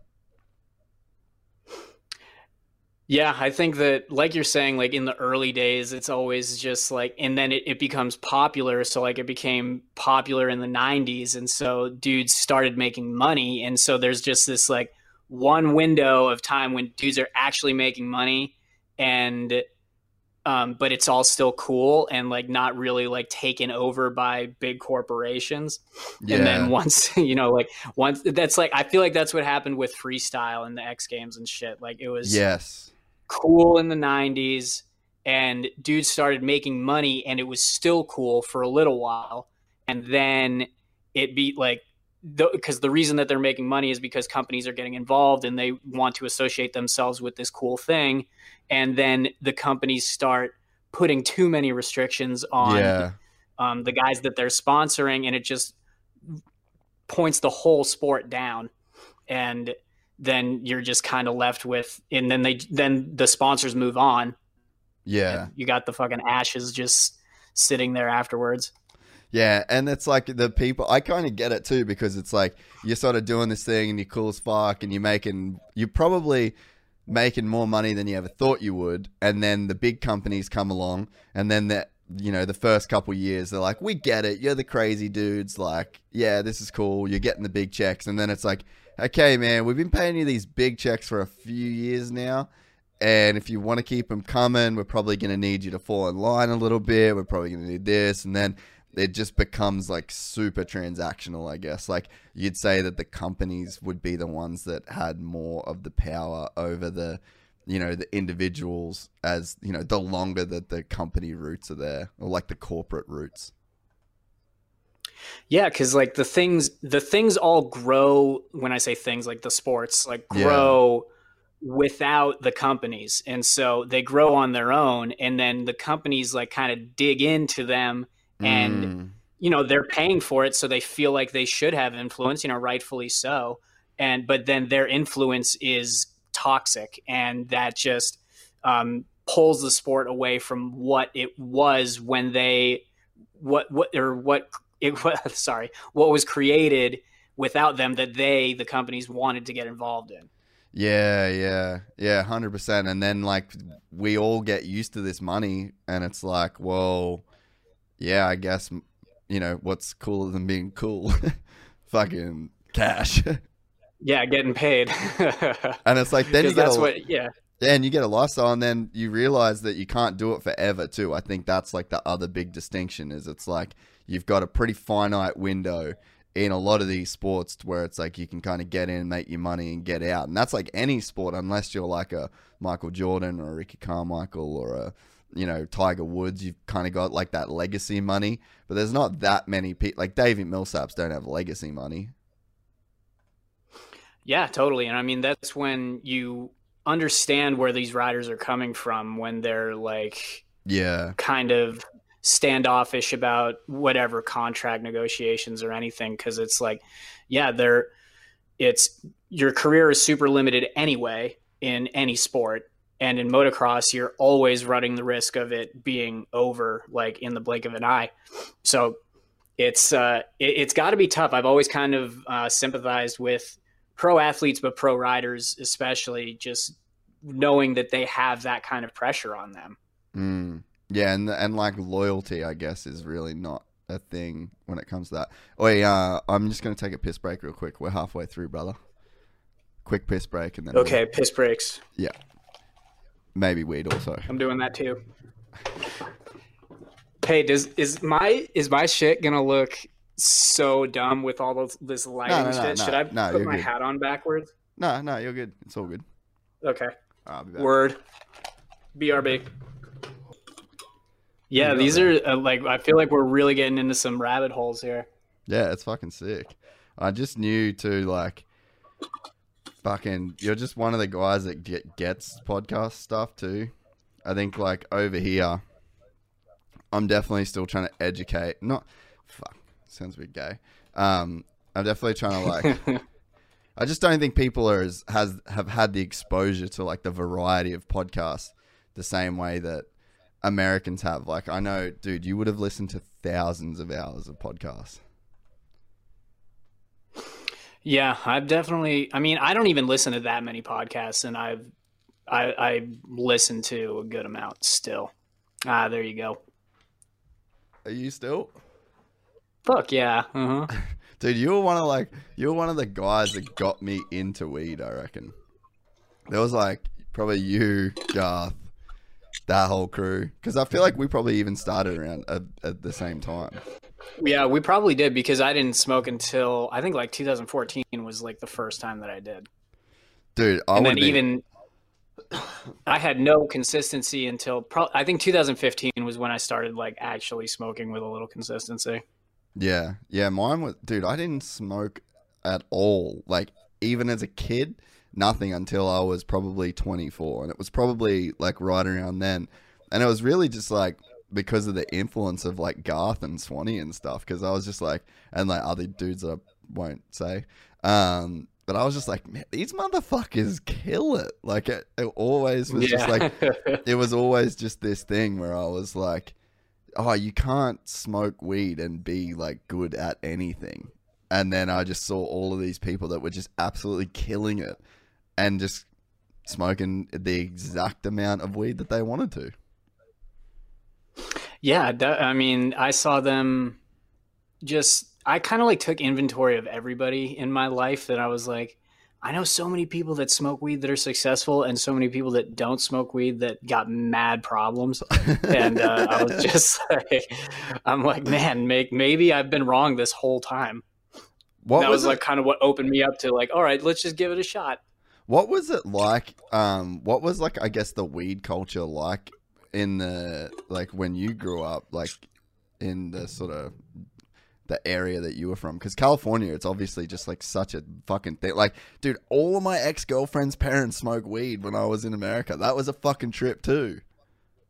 yeah it was like i like in massachusetts there it's funny like all of my friends eat, like before i moved smoked but i just had this mentality i don't know why like i think like the dare like you know what the dare program is? No. like dare to keep kids it's like a um oh, Oh, shit. like a i don't kids' remember what it stands for. It's like program, D- d-a-r-e yeah and so it's like some kind of like drug education thing that like all kids in america get um and Thanks, Nixon. so like that shit Yeah, dude like i think reagan i bet it was reagan that pulled that shit.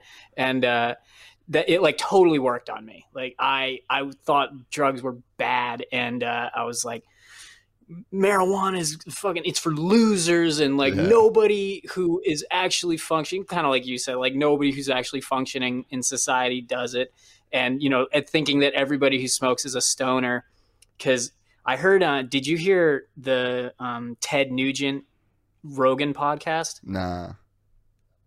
it's like ted nugent is fucking crazy Oh. he's kind of fun to listen to guy- on certain things Is he the guy that's like fully He- against weed?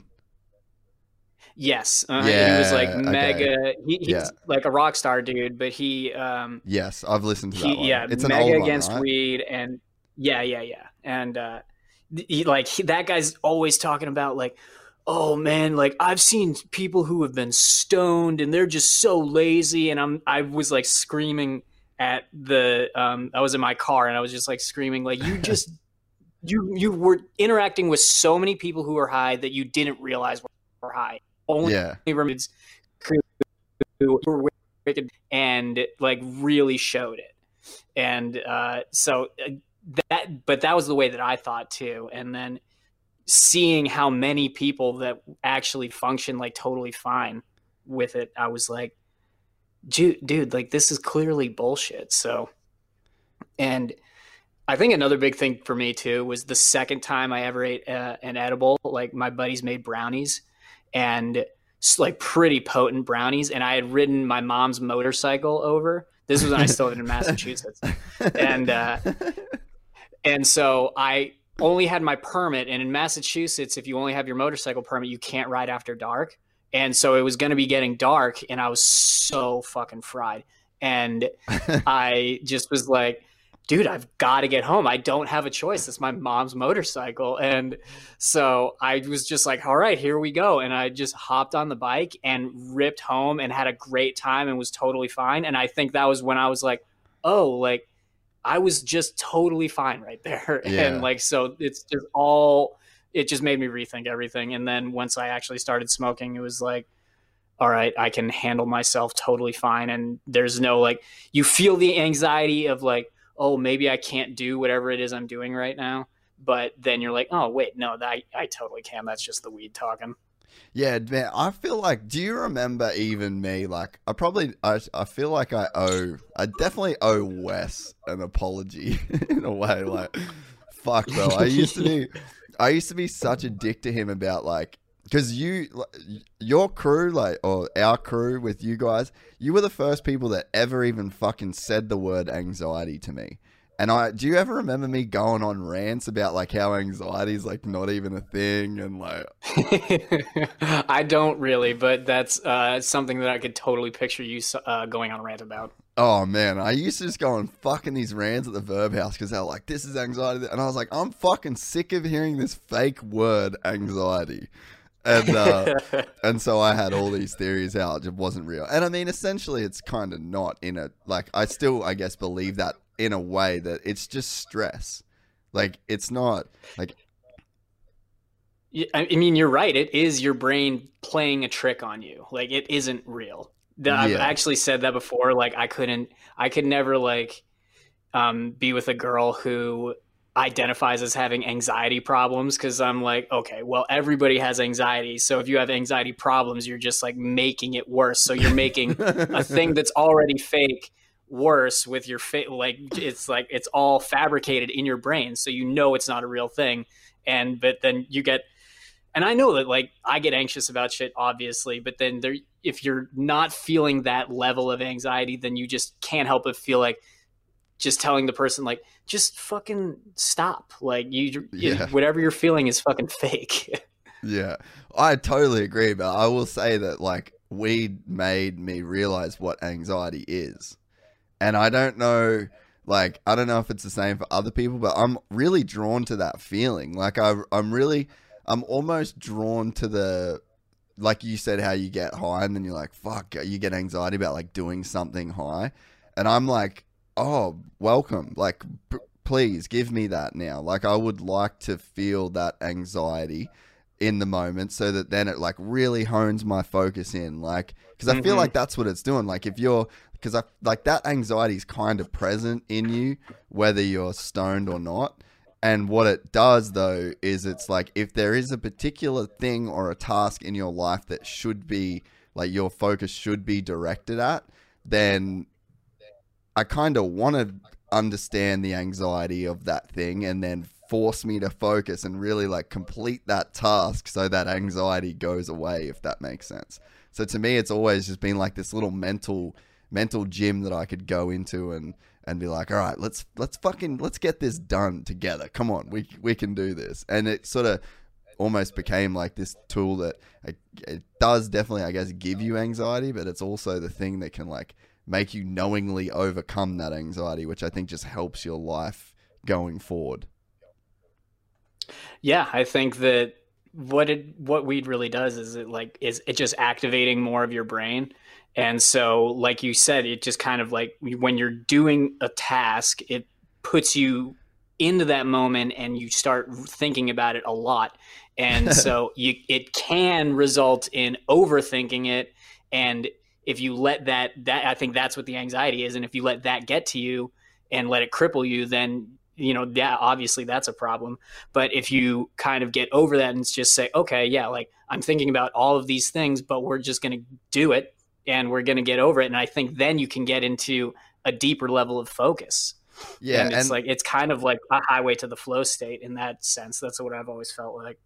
Yeah, and then I feel like um I feel like too that there was a lot of stuff that I guess I could just I would just sort of say like I just didn't I'd be like no I just like don't feel anxious and like maybe I, I just used to push so much stuff out of my mind and just literally not think about a lot of stuff but it was probably things that should have been thought about and I feel like I've come to some pretty like helpful conclusions about my life and you know my kind of position in things because of the anxiety that was created and like forced me to reconcile whatever part of me I kind of like just wasn't even my attention wasn't even focused on.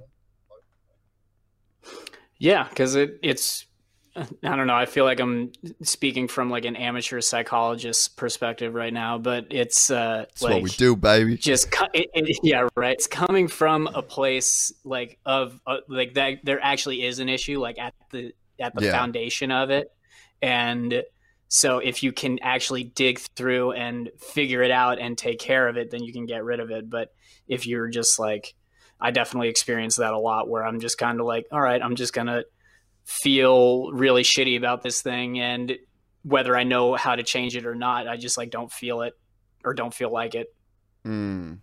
Yeah, and I think like it's definitely been a thing that I. Well, I mean, I've done it for years now, so it's obviously something that's beneficial. And I always like, I take, take, I try and take little breaks from it as well. And I, I definitely want people to understand that it's just not like this. It's like anything in life. Like you can't, you you have to take stock of everything. Like that's kind of your job, I guess. If you can say you've got any form of free will the free will that you have is like using hindsight to take stock of your like actions and you know kind of the things that you're chasing like the impulses that are kind of driving you around in life and it's like if you're not taking stock of a lot of shit your, your life's probably going to be in shambles and it's like you need to take stock of how much you masturbate as much as how much water you drink. And if you smoke weed you also need to take stock of how much weed you smoke too.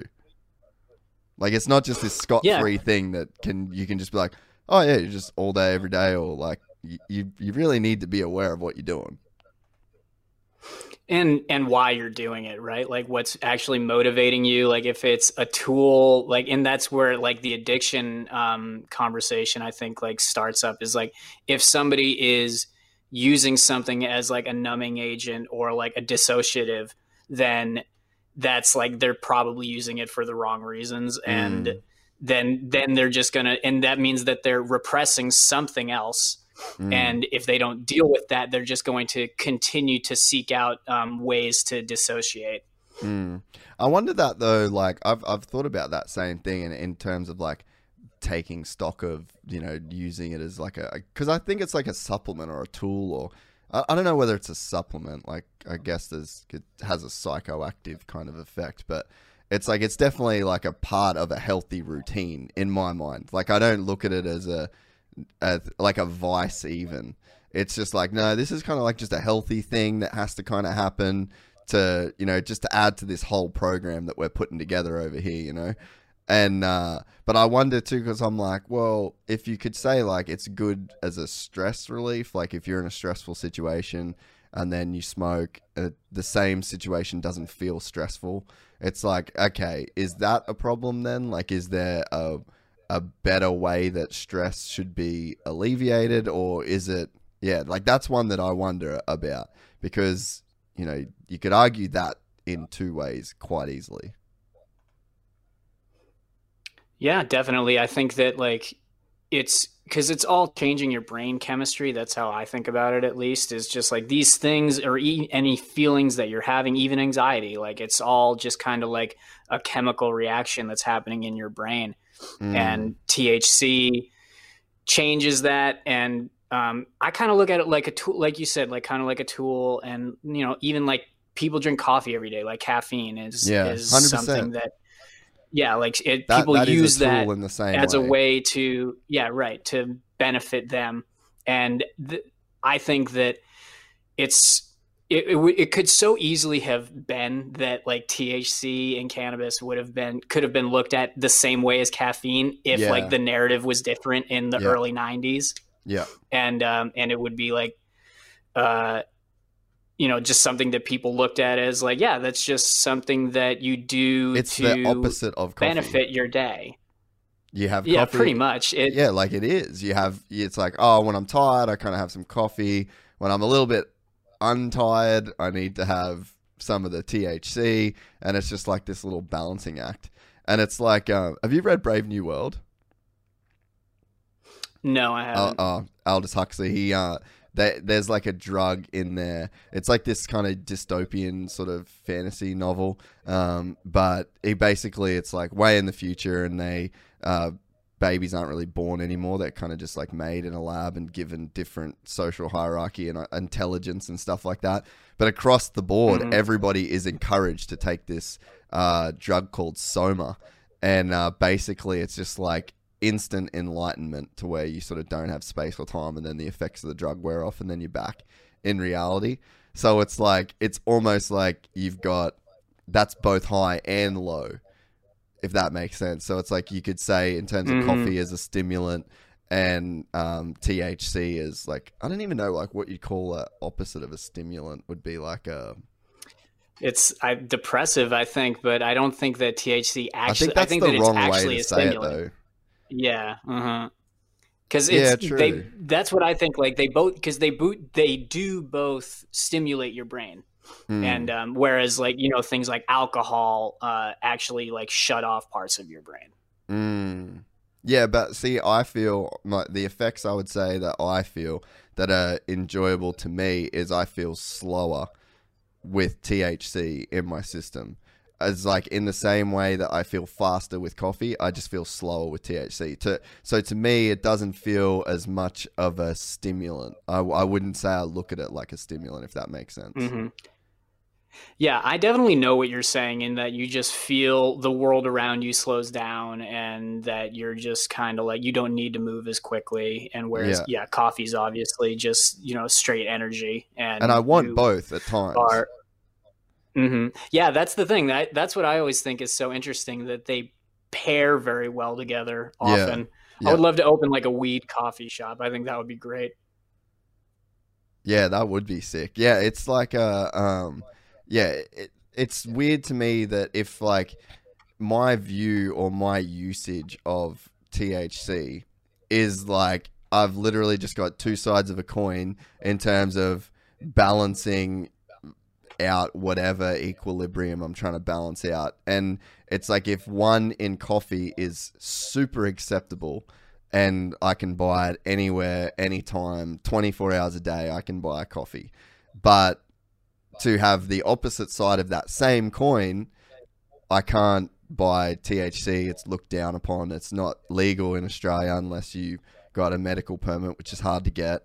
So it's like, but to me, why is one thing better than the other if I'm literally using it for the exact same, like just two opposite sides of the exact same coin?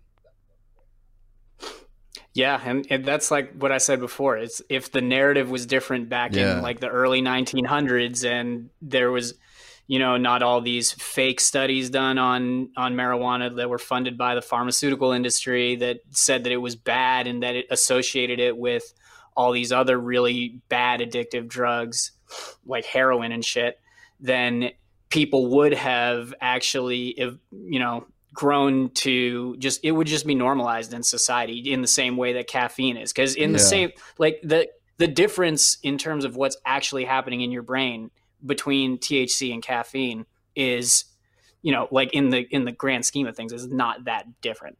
Yeah and it's a it's a, a conscious choice of the person that ingests the compound yeah, definitely. It's like whatever. that's I think a really good argument for just like making it all, everything legal. Is like if you want to do it, then yeah, like you, you shouldn't be policed on what you can put into your own body. Yeah, and it's like what is the what is the thinking behind making somebody uh, able to control one thing and not another? Like who who decides? Because like it oh, I guess then it just becomes to like fucking subjective like each person has their own subjective experience of what the fuck's actually going on. Definitely. I think that the fact that everybody experiences things differently and even down to like nutrition, like when you what you eat. Yeah. Like everybody a different nutrition program works for different people and but everybody wants there to be like this one blanket like this is what you should eat and th- that will make you healthy and this is what you should put in your basically this is what you should put in your body like yeah. to to make you healthy. But it's like everyone's different and even definitions of what is healthy are different. So yeah. it's kind of that's like where i've kind of with nutrition too just like really kind of pushed away everything that I read about or people tell me about and just like what works for me mm. and like what actually makes me feel good. That's what kind of annoys me about people just taking like real staunch positions on shit as well is because it's like so much of what's going on is just like your opinion. And if we know that so much shit works, like everybody works differently, it's like, why be so passionate like anti-vaxxers? What? Why do you care? Yeah. like, why are you so passionate about something? It's like I'm immunized and I've been completely fine. Like, yeah, I, I guess that there's a risk in any medical procedure ever, and like, I don't know why you need to be so passionate about this. Yeah, fucked if I know, dude. Like it's there. it's definitely like uh, like attention seeking in a big way, but I don't really understand, yeah, like why people feel even you get to like religious people that need to like push um, mm. whatever their beliefs are on you, and it's just like, why do you care so much about about saving me? like it's it's like just let everybody live their life, and um, which is you know an easy thing to say, obviously, but it's like I don't really understand the need to to to sell shit. Yeah, because that's what you're coming down to is like I want to sell you my belief, and because it makes me feel good to. Mm. To, to make you believe what I believe or something. Yeah, yeah, makes it good to feel like someone's buying. Have you ever had um have you ever had times where you've like in since that time where you've been like a regular smoker? Have you ever had times where you've thought about quitting? Um, not really quitting, but like stopping for a little while just to, um, I don't know, like, cause there was definitely time, especially like at the beginning of quarantine where like I would be smoking every day, dude. Yeah. And I'm just like, cause I was like, I don't know how else I'm going to fucking get through this. And then I started to feel like I needed it. And then it was like, oh shit, like, is if I need it, then I'm theoretically addicted to it. And that like, even though it's not actually physically addictive, like anything can be addictive. That's kind of Mhm. what I was saying, like about Yeah. using things as, a dissociative. And, but then, so then I'll stop and then, but I'll feel fine. And then I'm just like, oh, okay, I feel totally fine. So now I can smoke again because I know that I already stopped and I felt fine. So I know that I don't actually need it. I just like it. Yeah, And, yeah, uh, yeah. So I kind of like go on that like back and forth with it, like where I'm just like, I just like this, so I'm gonna smoke a lot, and then I'm like, oh shit, I'm smoking a lot, and then like But do you- actually don't you think that it's slow it like- down.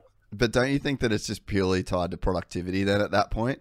Because it's like obviously it just becomes like it it obviously doesn't become detrimental to you personally in terms of like you as like let's say you removed all the external factors of your life but just like purely just on your mind as Eli. So it's like once you stop, you know that you can come back. There's no change to you. But I guess the thing that makes you want to stop is if you notice some kind of like lack of external productivity. Because internally, like you said, you remain unchanged. But there's obviously some external shit that goes on that makes you um, go arm slipping. Yeah, it's because it's the first thing that you can identify if something's wrong. Like, so Yeah. if something bad happens, I'm just like, it's because I'm smoking too much weed. Like, and uh, so, and like, whether it is or not, it's definitely like the first thing that I think of where I'm just like, maybe never I'm just, thought of it maybe that's that. because I'm smoking too much, dude. and uh, but then that's the thing. Like when you stop and then the, you still have those problems, then it's Yes. like, oh, it's not actually the weed. I'm just a dipshit. yeah, right. I'm just lazy. But that's the thing, what like, because you know, to what I said about stress before, it's like, oh, okay, so it makes me feel better when I'm stressed. Is that a problem? Should I just be able to just deal with this stress on my Mhm. own? Yep. And then it's like, okay, I want to be this guy that can just deal with this stress. But then it's like, if there's a thing that you know, it's like, so I could guess we could say the same thing about coffee. It's like, man, I'm drinking a lot of coffee. And then it's just Mhm. like, then you stop drinking coffee and it's like, you're the same person, just without the effects of coffee. And now you're tired. So it's like, Yeah. okay, well, maybe I'll just go back to drinking coffee every day. But that's what I'm trying to say. Like, is that, if we like, is that the point where it's like, is this good or bad? Should we be burdened as humans to go through life dealing with everything without the aid of any kind of coffee or fucking alcohol or, you know what I mean? Like, then you could Mhm. say, well, is fun a drug? Because fun makes me Yeah. feel better. So it's like Yeah, we're, it- we're always trying to change our state, whether it's with fun or coffee or sleep or you know, like there's some there's some Mhm. internal thing we have like this internal compass that points in all directions that's just trying to point towards comfortability and you know like maintaining uh like a acceptable level of consciousness Yeah, I think that, you know, when you're using something to make you feel better, there's this sense that, for me at least, like, that It's I like should just feel better. Yeah, Yeah. exactly. Like, it's like weakness. And that, and if I don't just feel better, then I should basically, like, Just train my brain to just to just feel better yeah exactly and it's like how do you how do you do that if you're you know using this uh, outside stimulant for for whatever it is that is making you feel better and uh, but then i'm just like i don't know if that's actually how it works like that's kind of where i'm like it, you hear like you know um like that dude David Goggins, the Navy SEAL like Yeah. motivator guy, Yeah. and uh and he not that he's like anti-weed or anything, but he's just always talking about like not um, using crutches or anything, be it like listening to music when you go on runs or something Yeah. like that. He's like that's like a crutch, and you're you're making yourself weaker by doing that. And if you bring that all the way to like just feeling good, you could have that exact same logic, but it, I just don't know that it actually translates um, like that. Yeah, and like the translation of that would be like, "Why are you trying to feel good, pussy?"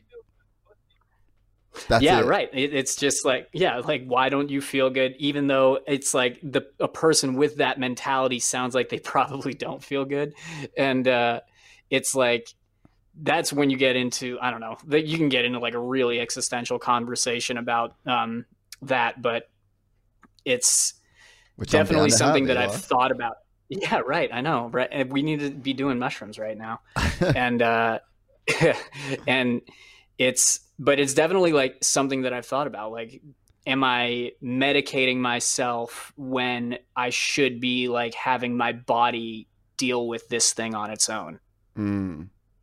You Yeah. know, like kind of like when you're on antibiotics and you're like, you need to get taken off of antibiotics so that like, you know, because your body has like the white blood cells or whatever. I'm I'm speaking way above my pay grade on medical shit, Yeah. but just like you know, your body can fight infections, and if it's not, if it is being supported by something outside, it can actually weaken your body, and so it sometimes feels like that's what your brain is like too Mm. and uh, but I don't like with in terms of like your overall feeling and just like whatever makes you feel the best. I guess like you should probably just as long as it's not destructive in any way, yeah. then then it's something that you should do.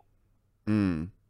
Yeah, that it does come down to like such a you just you can kind of follow it down and down and down and down and down and then you just like the basement of this idea is like do you want to feel good at all? And it's like are you living a productive and meaningful life while also feeling good? Because it's like then let's take it to the extremes. It's like you've got a heroin junkie it's like, okay, I want to feel good. I'm taking heroin. Okay, can you live a meaningful and produ- productive existence while Mhm. you're taking heroin? No. Okay, man, we probably need to adjust your some shit, you know, like that's going on in there of like what your gauge actually is of feeling good. Because if you need to do heroin and fuck everything else in your life, then there's probably some imbalances there that we could just pretty easily Mhm. address. But if you're talking about like, should I fucking smoke like a, a 50 a weed a week to maintain, you know, and I've got a productive Yeah. life, it's like we're probably not having the same, que- the, we're probably not having the same conversation. Yeah, but I think that, like you said, just like imbalances that people have, it's in back to everybody's different. Like, you know, you hear about people getting treated for depression and being put on all these like drugs and stuff, and it's like, oh wow, like if if like you just smoked some weed, probably like I don't know. For me, I feel like Mm. that's something that it really helps me with is just like if I'm feeling bummed out about something and I smoke, most of the time I'll get the perspective that I need, which is just like, hey, you know, like in whatever you're upset about, in the grand scheme of things, things aren't aren't like that bad for you. But I think that a lot of people that um or sorry, that I was going to go off on a total tangent right there. But like, I'll just in terms of um, chemical imbalances, like maybe that's just something that like that's a good thing, right? Like it just gives Mm. me it kind of balances me out in those situations in the way that you know drugs that are supposed to to treat depression are supposed to balance people out or Mm. or any sort of you know psycho um, uh, medical condition like yeah. it's it's just something that's going that's designed to balance you out in your brain in your brain like just your the chemicals that are going every which way in your uh, brain Yeah, it's funny, dude. Like, so, uh, I got like I got a friend. She's on anti antidepressants, so I'll kind of go down that. Like, I'll try and link up the two these two thoughts. But I had um, I ran out Mm. run out of weed um, a bit ago, and then I was like, I just normally like when I'm about to run out of weed, I'm like, I got more weed, so I'm not really going fucking days. I'm just kind of like, it's just there if, if it's just there to be part of the program. And then I was coming up to the end of this lot, and I was like, all right, cool. So I'm like done. I'm not gonna try and get weed in here. Like we can't just go buy it. So it's like a bit of a Mm. process. Like you never fucking getting it from the same place twice. And uh, so Yeah. I was just like, if I just let it run out, and then I'll it'll be however long, and then I'll um sort of then it'll probably be like a week or something. So like minimum, I'm having a week off, and um, and then I was just like, kind of cruising every day. Like there were probably times where I, I'd say my peak, like if you looked at my motor in terms of like RPM, then I was probably running like a, a higher RPM by like a couple thousand RPM, like every Mhm. day. But it, at peak times, it wasn't like constant. But I felt pretty fucking stony to be on. To be honest, you know what I mean. I felt kind of the way that I Mhm. w- that I want to feel. Like there are a few peaks that will probably wouldn't be there if you could say like if you had THC in the system. But relatively, I was like, Fuck, Yeah. I kind of feel the same. Which is like, I guess, another question of like, if why if you feel the same, why do it? But again, it's like that peak RPM thing. It's like you're avoiding those fucking spikes that can cause a let go. But uh, but then so anyway, I got I got a friend and she's on antidepressants at the moment, and it's just it and it makes sense. Like, it, and I don't I don't think it would be nice if people could do antidepressants without the stigma attached to it. And I'll I'll be the first to admit, even when she's like, "Oh, I'm gonna go see somebody about, you know, just like my general mental health, blah blah blah," and I was like, "Yeah, that's cool." She's like, "I think I'll try to get on antidepressants," and I had like a like that kind of like that little jolt reaction of like, yeah. mhm. I was like, "Ooh, fuck, uh, uh, okay," but then I was like, "No, I'm not gonna." I'm not even going to express any concerns. Like, if that's something that she wants to do, then like I'll just be a good friend and support it. And uh, and anyway, it was like literally she went. It was a week, and then I was talking to her about. It. I was like, "How do you feel?" And she's like, "Oh, good. I've decided I'm not really going to take him from you know from now." And I was like, "Oh, that's kind of quick." And she's like, "Yeah, like I just guess I just needed to get back to baseline and like feel that feeling again." And now she's like, "I think I'm good. Like I feel like I've got this." But it was just almost like that peak RPM thing to where it's like she was just fucking free revving in the air a lot and the motor was getting hot and she just needed Yeah. to she just needed to come back to some good technique, you know?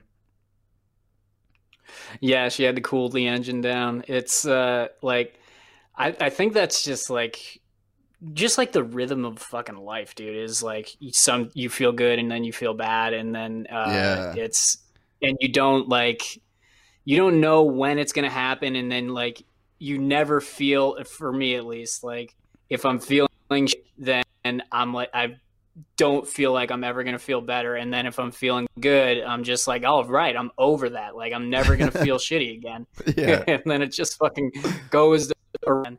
And yeah, like, and I don't know, dude. Everybody's got like their their way to cope with with that. And I didn't mean to sound like I was like anti antidepressants. No, no, no, no, Like, no. I, I totally understand that. Like people, everybody's you know everybody's different, and No, I everybody's think it got should be talked um, about way more. Like, because again, like I feel like I'm a super open-minded person, but even hearing that, it get, definitely give me like the little, "Wee, really fuck." I don't like that.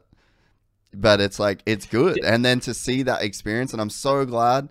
I'm so glad I didn't say anything negative because there was no negative outcome. So, like, if I would, Mhm. you know, had these kind of weird connotations around it, and if I said something, I would have put a, sp- a negative spin on a situation that actually had zero negativity around it. It was just like the right move. Yeah, there's like this weird stigma about like addressing your mental health and not saying that I feel good. Like even if Mm. somebody's like that's something that I can't stand about like having small talk with people and they're like how are you? And if I'm you don't say good, yeah, like it, you're supposed to say I'm good. Like and if you don't then it's a fucking problem and those people are probably pissed that they even asked you. And uh so it's true. like Don't hang around those and it's fucking like- people. yeah, right. And it's like, but it is something that, like, if you don't feel good, you're kind of not supposed to talk about it. And Mm. it's, but that's like when you should talk about it. If you feel good, then who gives a fuck? Like it's like, all right, yeah, like you don't need to update us if you feel good. but like if there's a problem, that's when you should probably be talking to people about it. And uh, but the it's just not the way our society works. Dude, that's such like a good point. It's like, yeah, if you're good, you probably don't need to tell me. How about you just find somebody that's not Yeah. good and like spend the time that you were gonna tell me how you're good. Spend the time trying to figure out how to make them good. And it's not like Yeah, you it's should. it's like- not like you should feel bad for feeling good. That's like not the message. But the message is like, okay, you feel good, good. Go find somebody that doesn't, and we should try and help them. Yeah, it's kind of like because everybody is dealing with life in life stresses, and you're kind of like the. It- It's almost like you're the boss of like a, a super hectic restaurant or something, manager of a super hectic restaurant, Yeah. and like there's so many problems, and you've got like some guy running up to you and saying like the stove works great, and it's like, dude, I don't need you to tell me that, like. that I don't need that update at all. I need the bad updates and That's such a it's like it's not like you analogy. want the bad updates, but you just need them, right? Because that you need to make the restaurant run, and uh, it's like everybody is fucking because life is fucking chaos. So the idea of like needing to update anybody that you're good is is stupid. Dude, that maybe is the best analogy of that situation I've ever heard in my life. all right, we did it, dude. We got existential. We we got to the bottom of it. It's funny too. Like, um, I was talking to my dad the other day, and we we were just in the shed working all fucking day on these two strokes, and dad's like, "Man, fuck, it's just gonna feel good when everything's done." And I just like pissed myself laughing, and I was like genuine fucking laughter, and I was like, "What do you mean, cunt?" When is anything ever done? Like, what kind of wish? Like, are, you are old enough to know that it ain't ever done, bro. Yeah, it's like, but that's kind of what gets, uh, for me at least, if I'm doing any level of um, really anything that I don't feel like doing, bike maintenance or whatnot, it, I just have to be like, okay, well, I'm going to get over the hill. And that's like what drive, it's like the carrot dangling in front of me is just like, oh, it's going to feel so good when you're done. So I can totally uh, relate to what he's saying there, but I know what you're, what you mean that it's, it's ongoing and it's nothing, it's never done, right? Have The you issues um, are never finished. have you ever read Zen and the Art of Motorcycle Maintenance? Yeah. Uh-huh. That's Dude. a good one. As soon as I read that book, I'm just like, oh, I do bike work now, and I'm going to enjoy it. And the other thing that I I really just fucking enjoy now, because of that book, is cooking and cleaning. I definitely like it changed the way that I looked at stuff and it looked at the way that I appreciate the things that I do appreciate and just like cuz it's all about looking for the quality in Yeah. something uh yeah like be it like and doing things the right way I guess Yeah. and knowing that Like, like, moving there's towards quality at all times, Right. In terms of thoughts, decisions, actions. Yeah, right. Like I mean, it's kind of like the that like you know the um the Buddhist uh, pursuit is like the pursuit of enlightenment, and it's kind of like you're kind of trying to do that with every craft that there is, be it motorcycle maintenance or cooking or riding a dirt bike or whatever, and or or even just fucking being a good person, right? And it's like you're if you're always trying to do things the right way, then you're always pushing towards that quality, right?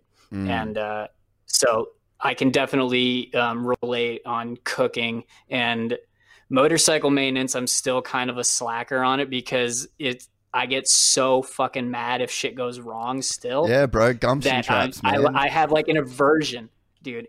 I swear, man, I have a total aversion to doing bike work because I'm just worried that shit is gonna go wrong. Like I'm gonna strip a bolt and like not get to go riding the next day because of it. Yeah, I'm just all in, dude. Like I'm all in on the the bike maintenance thing now. Like I've got a full shed of tools and I'm like I'm building my own workshop and we're doing that mid 2K two stroke build.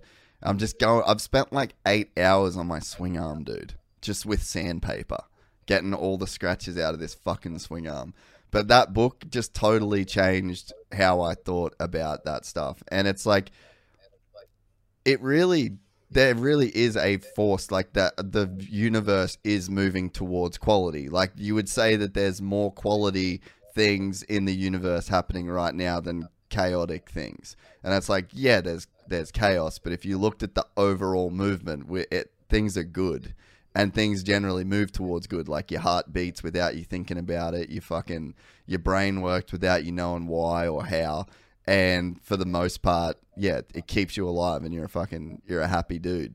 So it's like, to me, as soon as it's in that context and that framing, I'm just like, yes, quality. Like there is this quality force that you sort of tap into.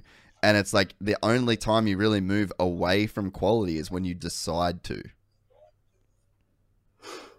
Yeah, I think that it's you said the force and I'm like I always loved Star Wars when I was a kid and mm. now like kind of after I read that book I'm like dude it's it's not like it's something where I think that I can make shit float with my thoughts or anything. I wish I could, but maybe I can. I don't know. Um, but what I'm saying is like you like you said like that quality it's like there's i think there's a balance to everything i think everything is like binary and um, can be broken down to you need a little of this and a little of that, like the yin and the yang. Mm. And um, I think that that balance point is like the is that quality, is that force.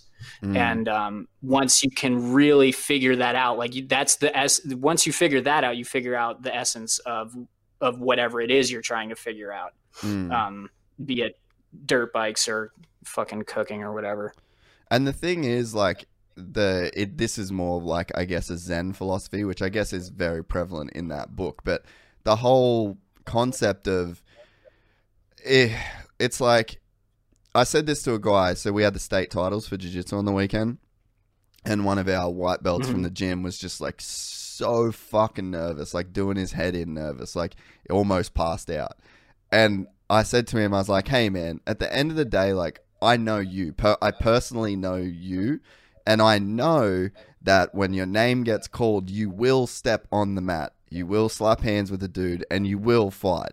Now, you're not going to back out. So if we kind of know that in 20 minutes' time, you're going to do this thing mm-hmm. regardless, mm. why the fuck are you torturing yourself in the process? It's like you yeah. either you either pull out and then stop the pain or you just do it without the pain. Like, and then when it's over, the relief of the thing being over, whether you win or lose, will come. So it's like you you kind of we're smart enough, like intelligent beings, to know some of the outcomes that we'll face. So it's like, can you just accept that you're about to do this fight, and it's probably going to go more towards the direction of quality if you stop thinking about it and just like experience it. Yeah, I think that's having that presence um, of mind to just be like, all right, I'm going to stop whatever it is that, because like you said, whatever it is you're worried about is not is, is not there right now. So mm. like, because you're worried you're worried about scenarios, right? Like in that yes. case, he's probably worried about getting the shit kicked out of him, and it's like, well, that hasn't happened yet. So like, you're worrying about some and and it's not even a guarantee that that's going to happen. So like yeah 100% and you worrying about it and not worrying about like the actual task at hand is going to mm-hmm. drastically increase the chances of you reaching the outcome that you're so fucking like hell-bent on not having. Yeah exactly. Whereas if you can just like you said, experience it and feel it out, you're gonna you're going to do better than if you worry about it. So I think that yeah, having that perspective of like if you're gonna be super nervous, then like if you know you're not gonna quit, then there's just kind yeah. of no sense in being nervous. Yeah. And it's like if you're gonna quit, then then fucking quit. Maybe you're not ready, but like it's and I mean, I definitely get crazy nervous about shit all the time. So I'm, it's way easier to say than to actually yeah. um, live by. But it's it's something that once again, like if you can get that perspective, then it's uh, it's a game changer. And like even fuck, smoke a little bowl, smoke a bowl before the fight, and maybe you got it. Like sometimes that could definitely help. Yeah, the um that whole thing, like I just feel like I I one of the things that I've just done as I've got older is like I now decide that once I know something, it's like you learn, you tell somebody, hey man, if you scrub a jump, it's quicker than straight jumping it. It's like, Mhm. it's logic. It makes sense. It can be tested. It can be proven, and it can be done over and over again to the exact same result to the point where you don't need to test it anymore.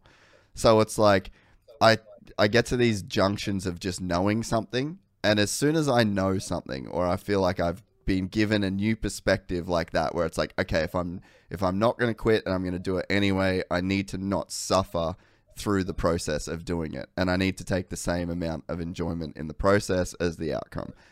Then I've just like once I have that perspective now as like an adult, maybe it's something I've done since I was like 29, 30. It's like, okay, I, I can't unlearn that now. That's it. If I agree upon it and I've thought mm-hmm. about it enough and I've decided that, that this makes sense, that's it for me.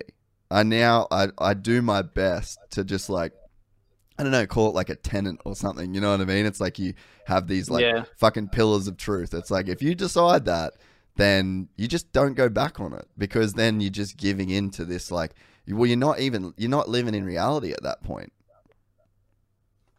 Yeah, I think that's exactly right. Like you had there are these like commandments, right, that you discover and it's like um to fucking get weirdly religious with that word, but uh it's like you just figure out these fundamental truths of life that you if you really truly believe them and like you said like you actually really inwardly think and you're like I I cannot think of a, a scenario where this is not the truth.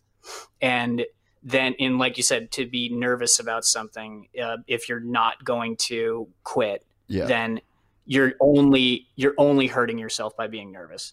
And it's like that yeah that is something that is that i also believe you believe too like to be a fundamental truth.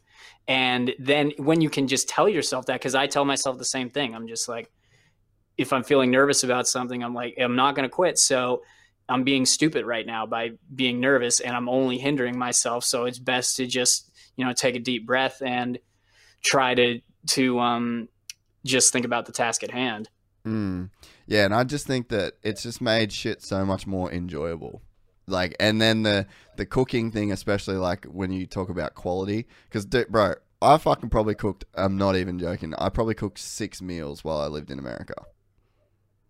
Not Yeah. even, not even a fucking exaggeration at all. And I was just like, I'm never gonna like this. I don't want. It was just all this shit I sort of told myself.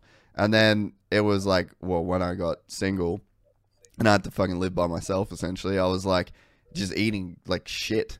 I'm like, well, yeah can we just push this towards quality? Like, if I'm gonna cook, Mhm. and then it wasn't even like cooking good food. I was like, no, I'm gonna cook like nice food. I'm gonna buy nice pots and pans, and I'm gonna buy good knives. And it's like, let's just let's just make this whole experience about quality, like quality utensils, quality food, and then the experience is quality. Smoke a fucking joint, and just like you know, pour over the recipe. Don't check your phone while you're in the kitchen. Play some good music. Just like whatever I'm like doing, it's like be in it. Mhm. Be fully fucking in it. Don't try and take yourself out of it. Don't try and, you know, do things to pass the time. It's just like everything you do just like just inch towards quality and just see what happens. And then as a result, it's like the fucking you know the the time goes by quick the food tastes great you start to get better at cooking it gets a bit easier Yep. and then I feel like the same now with the bike maintenance, man. Like I got that 350 and I was like, all right, I'm going to look after this bike myself. Like we used to just drive my bikes to my dad's house an hour away, drop them off and then just pick them up to go Yeah. ride or like get him a bit. We were just like these spoiled little fucks. And I'm like, nah, man, I really, I want to enjoy this now. And like even washing my bike now, wash the motherfucker. I pull everything off it to wash it. Then I get out my compressor and I'm like blowing it off. And now Mhm. I've realized that's the secret to a clean bike is actually an air compressor to blow the water off it. But um, but yeah, Truth. it's just like I don't know. It just seemed like such a an easy change in my mind to make where I was like, ah, just move towards quality in every situation. Do your podcast the best way you can. Clean your house the best way you can. And it's just like if more and more and more aspects of your life move towards quality, invariably the life itself moves towards more quality. Yeah, that's it, dude. It's like if you're going to do something, then you should do it the right way. And if you look at everything in your life and you just start doing everything the right way, then you're doing life the right way, right? Yeah. And um, it's so funny because like there's so many things that you don't even think about, be it like I don't know, cooking or like it could be like putting your shoes on and shit. Like, you know, as people like stomp their shoes on and then they fucking ruin like the heels of their yeah, shoes. Yeah, yeah, yeah. And it's like, yo, if you just like actually put the shoe on, then the shoe is going to last way longer. And, uh, and like it's when you start like breaking down the little things in your life and just start thinking like, all right, just do fucking everything I don't know. I'm looking at my room right now and it's a mess, but like even having a clean yeah. room, having a clean bike, like you said, I think that or or cooking, cooking's sick because it's you get the result right away. Yeah. And so you can be like, I got the the quality is right here immediately. Like it's yeah. the food. And and the better the food is, you know, the the more you figure it out uh, how to do it the right way. And I mm. think that that's like even like like I love to make scrambled eggs, and I'm like really tried to hone my technique for making scrambled, which is a super basic thing to make, yeah. right? I'm like but that with post. I think dude. like yeah, yeah, right. And yeah. it's just like when you've done it a lot, even this super simple thing, you're like, oh, here's the right way to do it, and it could take and it takes a long time to figure that out. Oh man, hundred percent. And I'm like that with um. It's funny, like I, I don't know whether you've gotten more into like routines or not, but I was the most unroutine person ever, and I just avoided them like the plague. But now I just am fucking so into my little routines that I've got going.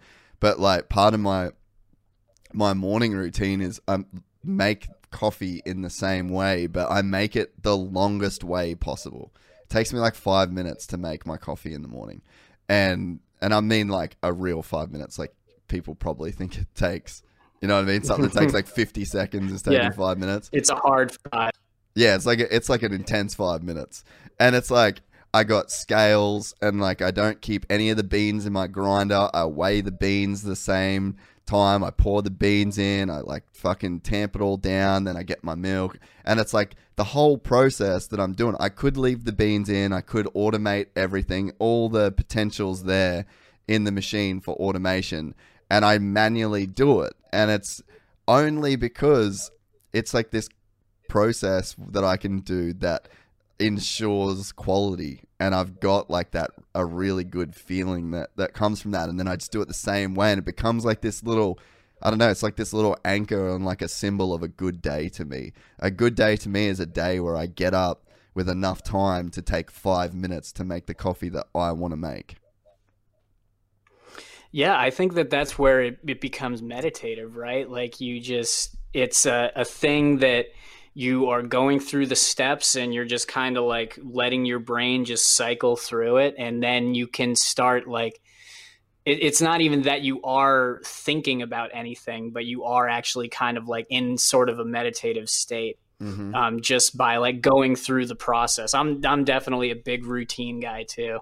So it's like and and that's why because I think that I get like a level of meditation by just doing things like I've never I don't really I don't practice meditation by like actually sitting or anything, but I definitely look at doing even like riding my mountain bike or yeah. riding my dirt bike and stuff as like a form of meditation and even cooking and, and shit like that. Just anything where you're trying to do it the right way and trying to focus on doing it the right way because you have there's actual like stakes involved, I guess. Like yeah. if you cook something shitty, it's gonna taste shitty. And but in like if you ride shitty, you could get hurt or something like that. But anytime where you just have a focus because you care about the result yeah um is it, it, that's something where i genuinely feel like i get into like a meditative state mm. Well, dude, so the last probably like a year and a bit, I've been going hard on the meditation thing, like the actual sitting, practicing kind of Mhm. deal. And um, there's these different, so like the meditative states that you're talking about with like writing and making coffee and cooking and stuff like that. It's like they're a meditative state in the sense that you basically single your attention to only one thing and the exclusion of all others and then that puts you kind of directly in the present moment and then if you do like what you would say so you can do that when you're sitting down by just focusing on breathing. So like when when mm-hmm. if anyone ever says like oh like in yoga and stuff like that just focus on the breathing. It's like basically let that if consciousness is this infinite void that you experience then let the sound of and the sound the feeling the sensations all of the aspects of the breath let that fill the infinite space in which your com- uh, your consciousness resides would be the way to kind of explain that. And then you can do the exact same thing in the opposite and by focusing on nothing. Like literally nothing. So it's like Mhm. fill because it's like if you if consciousness is like this infinite black room and then the things that color your consciousness are things that appear inside of that infinite black room then it's like the uh the attention would be you could like fill that room with the things that appear. And you could also fill that room with the nothingness of that room to the Mhm. same effect. So it's like for you to hear a sound then there has to be this blank black space for that sound to appear. So i think that in the traditional sense of like the sitting meditations where you, you can either be focusing like hardcore on an attention and feeling consciousness with one aspect of its of something that is appearing or you can try and go the other way which is that complete blank emptiness. And if you really get down to it like that's actually what you are as a person is the blank space in which everything appears. And then that's when when you talk about the ego and like you knowing what it is to be yourself is just an appearance in that infinitely black room of consciousness. So it's like that's kind of the i guess the the the two different ways to achieve that same state. And i think we're all very familiar as like action sports kind of athletes. We're very Yeah. familiar with the narrowing of attention to the point where the only thing that you can think of is riding the motorcycle and that ultimately in the end requires no thought because you just don't even have the time Yeah, you're that's uh exactly it, right? Like it's everybody says like something that they love about riding is that you know whatever problems you have in the world just kind of like fade away because you don't think about them, which is totally true. Like you're saying like you cuz you can't. Like your brain doesn't have the um capacity to focus on riding and whatever you're fucking you know you lost your job or something like that.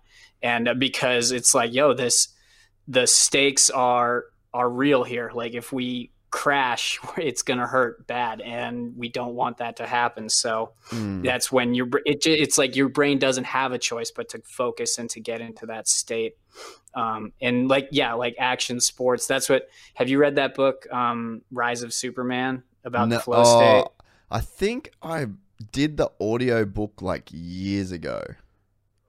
I'm pretty Yeah, sure. I, I am pretty sure I did the audio book in America. Yeah, I did. I have the uh, audiobook too, but it's like it, it's. I love that one because it's talking about the shit that I like to do and why it's good for your brain, and uh, and it, it's so true because like any sort any action or adventure sport where it's not like the the shit on the line isn't somebody else scoring it's you actually getting hurt or dying Mm. is like those are complete it, it it gets you to a completely different level of focus not that i don't think that really um, great athletes in like football yeah, and yeah, yeah, soccer yeah. um, and hockey and stuff don't get into crazy good focus because to them i think to be great at anything it requires your brain perceiving it as like life and death. Yeah. Like, well, not not like life and death, but you get what I'm saying, where it's like actually you care you just care so much about um, doing the thing that you're doing Yeah. um, that that you just you get that level of focus. Well, that's why I think about um, like people that are good at things. I think that w- what you said is like so right. It's like they almost make it to a matter of life and death, and it's again, it's just that zoom in of focus and attention because attention, like in the the meditation app that I listen to, is with Sam Harris, and dude, it's Mhm. fuck, fucking brilliant. But there was this one thing I should that- check that out. mate. Honestly, do the intro. If you, it's like twenty something days of ten minutes a day to get through this intro course, and it'll honestly change like the way you think about just fucking existing. But uh, Yeah. he he had this one. There was one thing in the intro course. I just it's one of those things that I can never unlearn. It's like a fucking. I just learned that this is a scrub.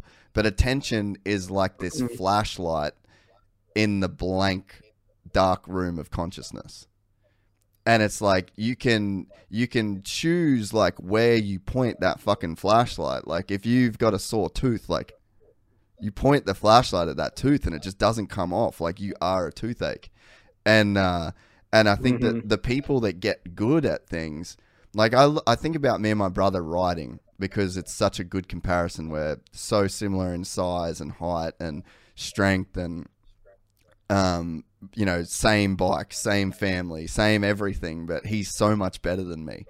And I think about it now as a like knowing this kind of shit, and I'm just like, fuck, he just paid attention.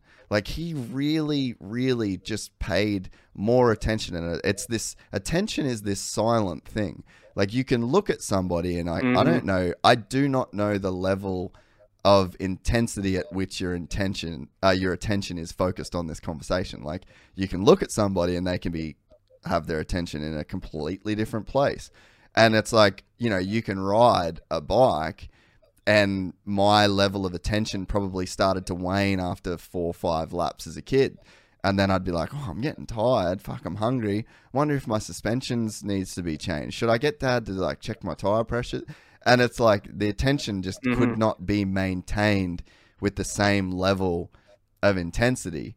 And then I look at my brother, and it was like he was just this fucking quiet kid that didn't say much. And I think about it now, I'm like, he must just have really paid attention because he just does the Yeah. right. He like you know how you said like a kid like Bowers to I guess bring it all full circle. It's like you just looked at him and you're like Yeah. he just he just did it right. But it's like to you know, we got the advice like when we were kids, oh weight the outside peg, do this, do that. Maybe the guys that are good just paid attention and they just never went around a turn again without really weighting the outside peg. And then that in turn led to the development of another skill. And then because they already had a handle on level 100, they could move to level 99. And then, you know, it's like you get this ability to ask these better questions because you've got more knowledge about something. And then you just see this progression and they just applied attention to this thing. Because, I mean, I know that there's certain aspects in my life where I've just paid like a lot of attention. And I, I mean, I think about that with jiu-jitsu now. Like I look at some of the guys that I'll train with regularly that I, that I'm, uh, always seem to be better than. And I'm like, dude, I just put in more effort. And it, to me, like you can see to them, they scratch their head. Like, "Eh, why? Why can't I? Why we're coming to the same class and we're doing the same thing, and I could, I can't beat you ever.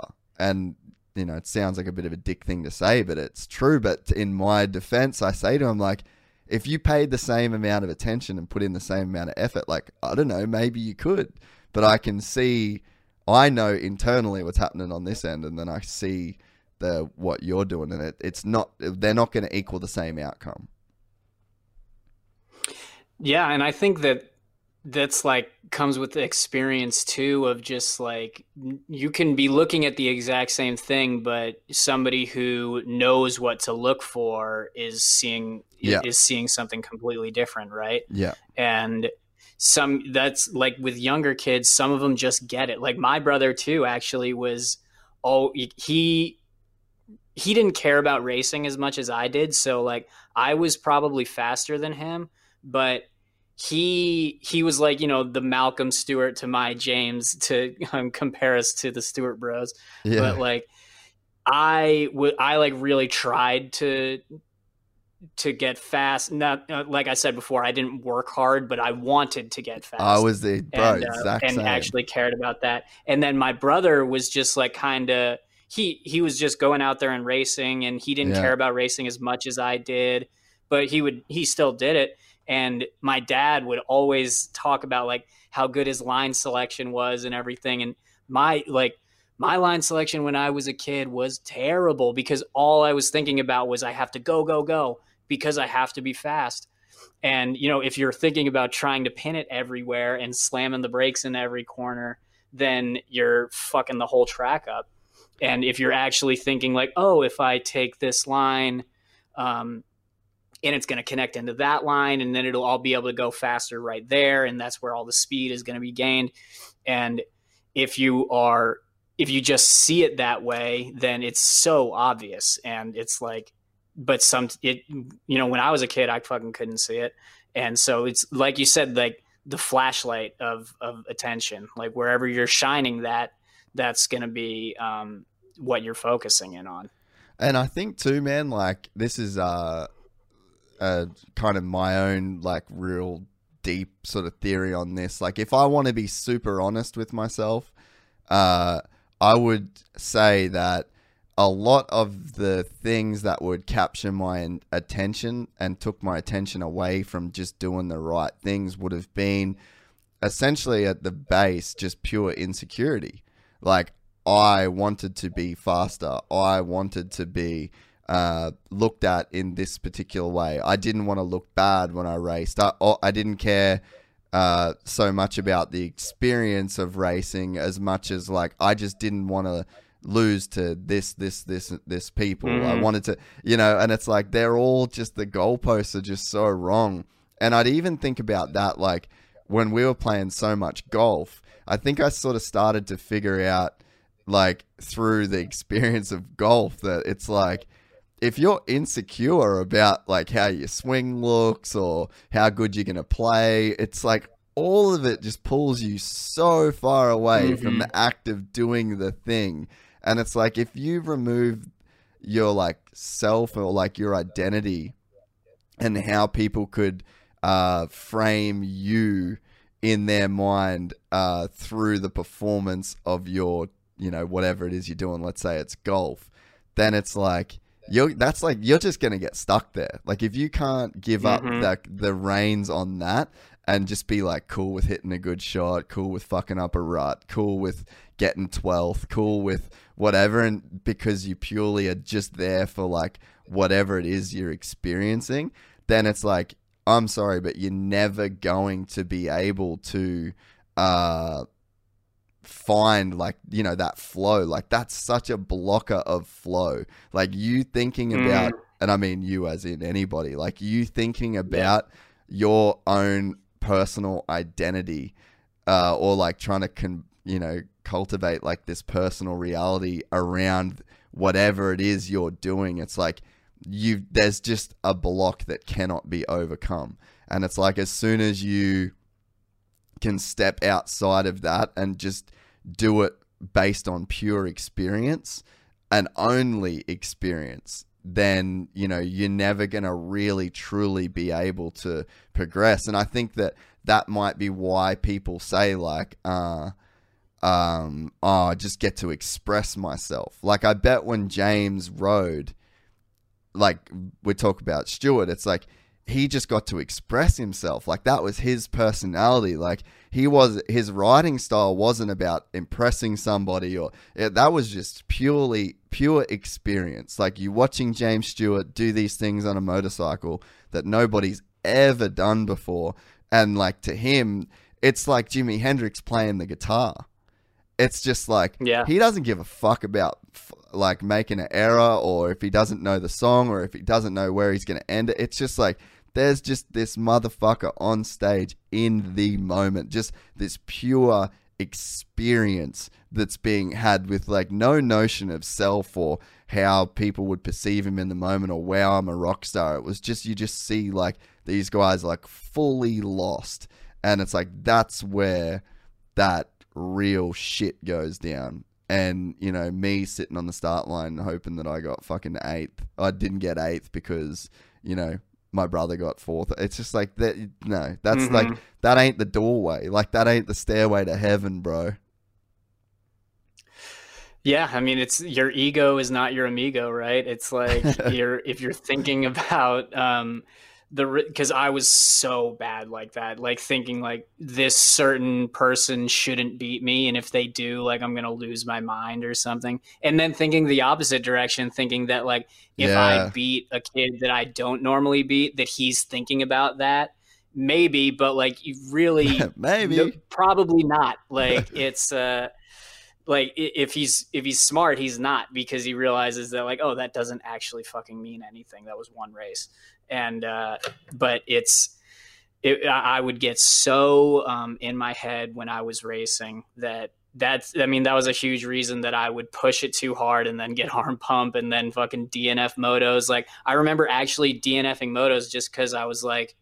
I'm embarrassed to be actually like where I am in the pack right now. So I'm just gonna go Mm. ahead and fucking DNF and quit, which is like is in you know in the when you're really looking at it from a thirty thousand foot view is like the worst thing you could do, Mm. and um, and actually just going through it and and getting because like yeah, getting into that flow is the only way to race for me now Mm. um, and it's like the way that I'm like I that's the thing that I should have always been thinking about was just like and that's what I'm kind of t- what it, um, to bring it back to ride your own race right like it's yeah. just go go get into the flow that's all you should do and that's Mm. what- the way I look at it now whether it's at the practice track or if I'm racing I'm just like just go out there and just find your lines and get into the get into the flow and that's when you actually start because it's it's weird because you're not trying that hard but you're riding faster Mm. and it's like that's actually like when i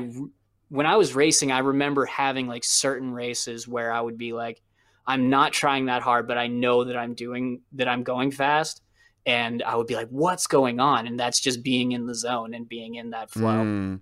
Well, that's what I always say to people. Like, um, when I've just spoken about like the meditation stuff, or whatever, and people will talk about like, oh, can you ever get to the, you know, where there's no thought at all?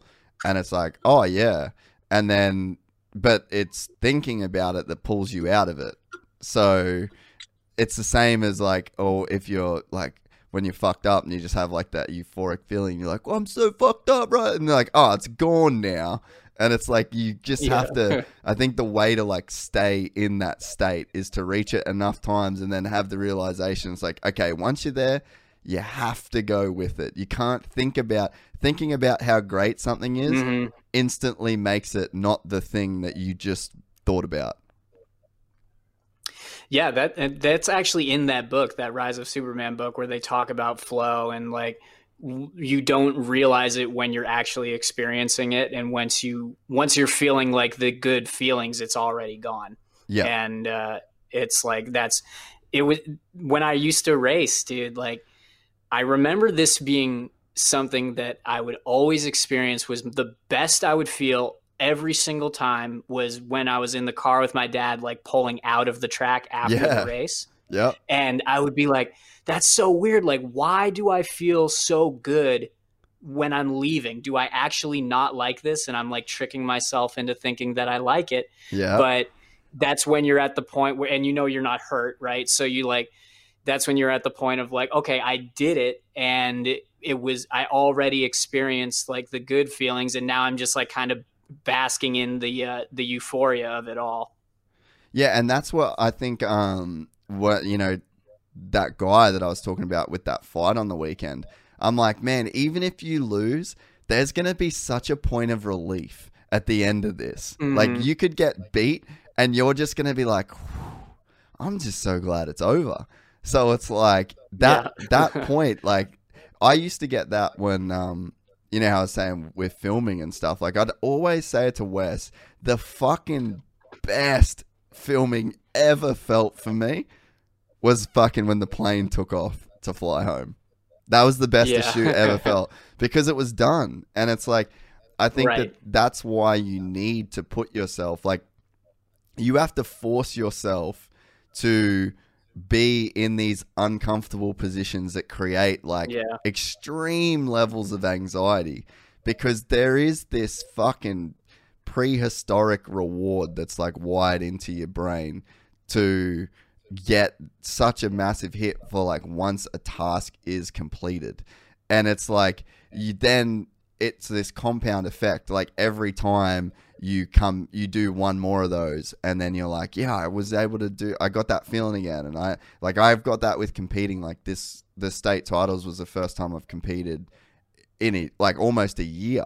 And i was so fucking nervous dude. Like insanely nervous. But i knew the whole time i was like you just got to feel it you just got to go through it there will be that point of relief at the end of this and then Mhm.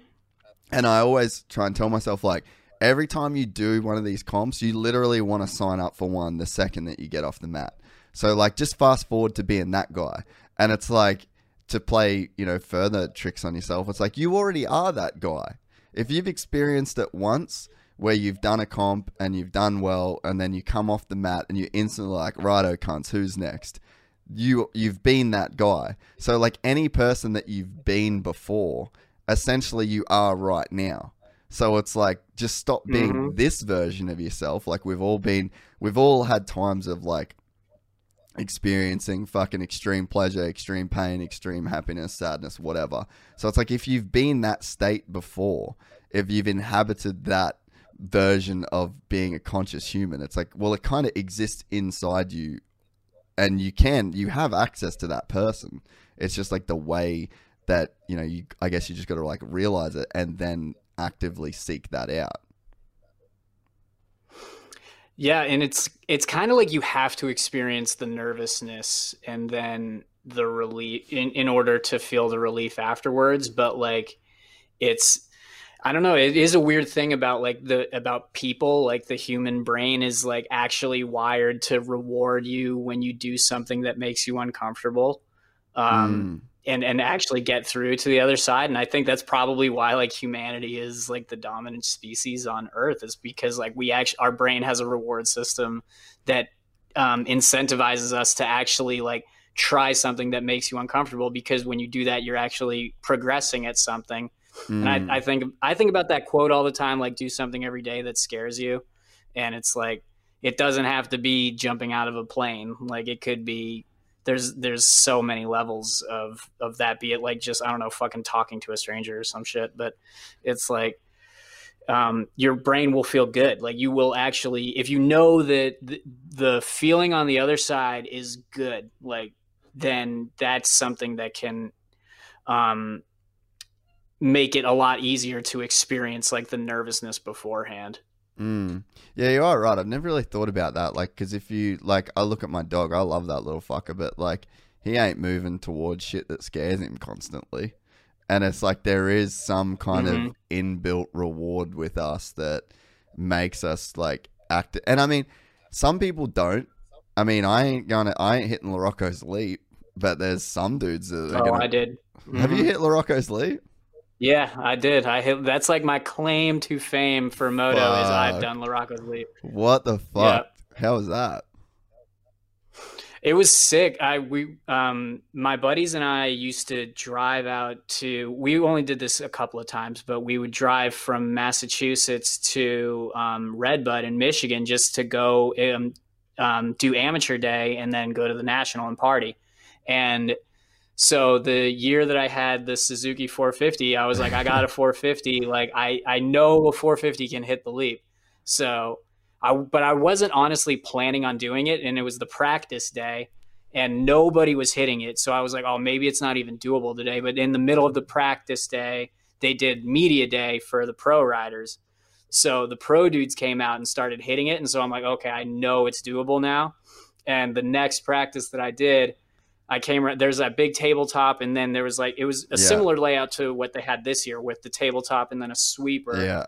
and then you go up the face and the face looks like a fucking mountain if you've been to redbud right Yeah. Yeah, so you've seen like the face, you're coming up this mountain, and I just hit the outside line and was like, I'm just I'm just gonna feel it out. And I hit the line and I was like, ooh, that felt pretty good. And so I was like, I'm just on the throttle right now and I'm just gonna stay on the throttle. And I uh hit the lip and I knew right away that I had it and I was like, fuck yeah. So I like totally enjoyed the whole the whole trip uh to the landing because I was like immediately the second I left the takeoff, I was like, fuck yeah, I greased it. And I did. And then and then the next lap, I was so psyched. The next lap, I hit that tabletop that's before it. Because that jump's pretty big too. Yeah. And I hit that tabletop that's before it and I scrubbed it like the hardest that I had scrubbed it all day. And I wound up kind of landing on the knuckle and sideways and I swapped out and ate shit and I was done for the day. Oh, so I no. only hit I hit the leap one time. That was it. No shit. That's a that's probably Yeah. like a more Mhm. gangster version of the story than if you just sessioned it all day. Yeah, I'm like because I raced uh, the next day and then the Sunday, but like during the race, it's so Yeah. hectic to hit it unless you're the lead guy, and so I didn't hit it at all in the races, and uh, and so I only hit it that one time. But I was like, yep, I fucking did it, and I've been chirping that one uh, to everybody who will listen ever since. That's awesome. You just said it to like thousands and thousands of people, so I'm stoked. Fuck yeah, Gypsy just- Gang! I hit LaRocco's leap. well, I'm just gonna piss again, then we'll wrap it up. Dude, I got uh I got this like water tracker app now on my phone, and you know how like you can put the little widgets on your home screen on the new iOS. Mm-hmm. Yeah, so I got this like water tracker app on there, and yes, I drank fucking four liters of water, and uh, like I'm that's just like my daily goal, and it's really not that fucking hard. Like if you've got a target in front of you, like the little circle on your home screen, and then you get the notification. So, but man, I can do podcasts so easy without having to piss, and I've had to piss twice, and I haven't even been drinking water while we've been doing it. Yeah, that's what sucks about like actually properly hydrating is Yeah. like because I try to do that too. I try to drink a shitload of water all day long, and uh, but dude, it's just like yeah, you're pissing fucking, and even at night too. I Oh, get that. Do you get that where you have to like go at night? Because I fucking wake up every single night having Well- to piss, like and a lot of times, multiple times.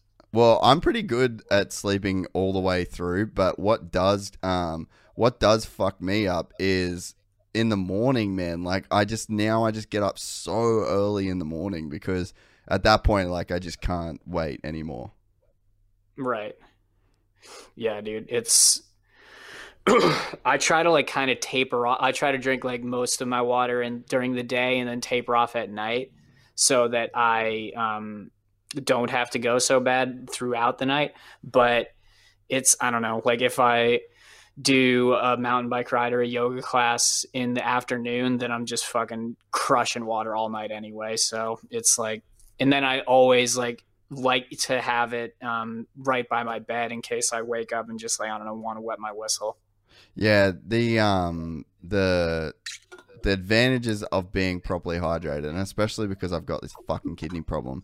But man, for me with training, like at jujitsu at night, you sweat so much, man. So if I go to training dehydrated, man, like I've had times where I've pretty much almost passed out because I've gone to training Mhm. sort of dehydrated and just lost so much fluid so quickly. Your body's just like, bruh, we're shutting you down, man. You've uh, we're vetoing, we're vetoing you right now. It's crazy, right? Because like you feel like you've done everything else the same, and but you're just you don't have the uh, the water, and so you just feel so terrible. And Mm. yeah, with if I do um uh like a hot yoga class or something, because I sweat like fucking crazy when I do that. And if I'm not hydrated, dude, I straight up feel like I'm gonna die. And then if I'm properly hydrated, it's not even that hard Mm. and it's just that makes such a difference and what uh i'm obviously i'm a tom brady fan so like he one of his things of like the tb12 method is just drink a shitload of water so i was like okay tom knows so i'm that was like what made me start actually thinking and it's like i don't know the only thing your body needs is oxygen and water and so Mm. like people don't actually in like the normal person doesn't breathe enough and doesn't drink enough water. Um, Dude, so so it's like, yeah, and so I'm like, okay, so your body doesn't necessarily tell you like you need. Well, it does tell you like if you're thirsty, but like basically, if you're thirsty, it's already too late, right? Like you're Mm. already dehydrated at that point. point, and uh, so I've just tried to like constantly be drinking water. Yeah, it's definitely something I've been slacking on, and something I slacked on because even because of this, like I just can't be getting up to piss every fucking every hour when you're doing a three hour. Definitely, podcast. dude. Yeah, when you're doing long podcasts, it's like it, it's got to be um, fucking gnarly when you got to take it. I mean, I don't know if I listen to like Rogan or anybody's podcast and they're like, "Yo, I got to go to the bathroom right now." I'm just like, "Oh shit, yeah." Like I would definitely feel like I would have to stop that shit and go to the bathroom. well, uh, we speaking of, we literally just hit three hours. How was your first Gypsy Tales experience? It was my most positive podcast experience that I've had, even with the technical difficulties that we experienced. Yeah, no, that they weren't that bad though. No, I'm so stoked. Like for me, this is such a like a high expectations episode, but for everybody else, like nobody would have literally any expectations or know anything about like what we're gonna talk about. But I'll fucking I think we, I think we nailed our first one, and I'm definitely down to do more of these. And I fucking wish that we could do this shit in studio. Hell yeah, dude. I mean, I'm someday I'll get down down there to the land of down under and actually do this in the studio, but I definitely want to do some more. We got I mean, I thought we were going to talk uh like a lot more racing stuff and we got like way more uh, into actual life stuff. So you uh gave me the real Gypsy Tales experience. no, that's sick, dude. I want to. Um, when are you going back to HQ?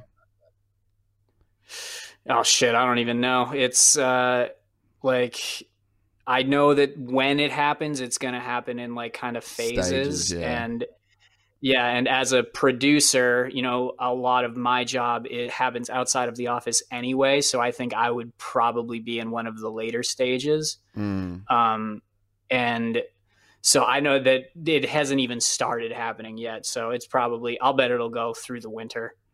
Yeah, that's crazy, eh? Fuck, it's such a gnarly, weird time. It definitely is, dude. It, and it's like part of me I love not having to commute to work, but like when you're not in the office, you just feel like there's because there just is like a disconnect um, Yeah. between everybody. And even though you've got like Zoom meetings and shit like that, it's just not the same. Yeah, And it, it's tough like when you work for a big ass company. I would like I'm glad I'm not in like a big managerial role because it's like it would be so hard to actually like make people um, function together when they're not actually together at all. Mm. Yeah, no, it's just yeah, super, super weird times, and like it's just so.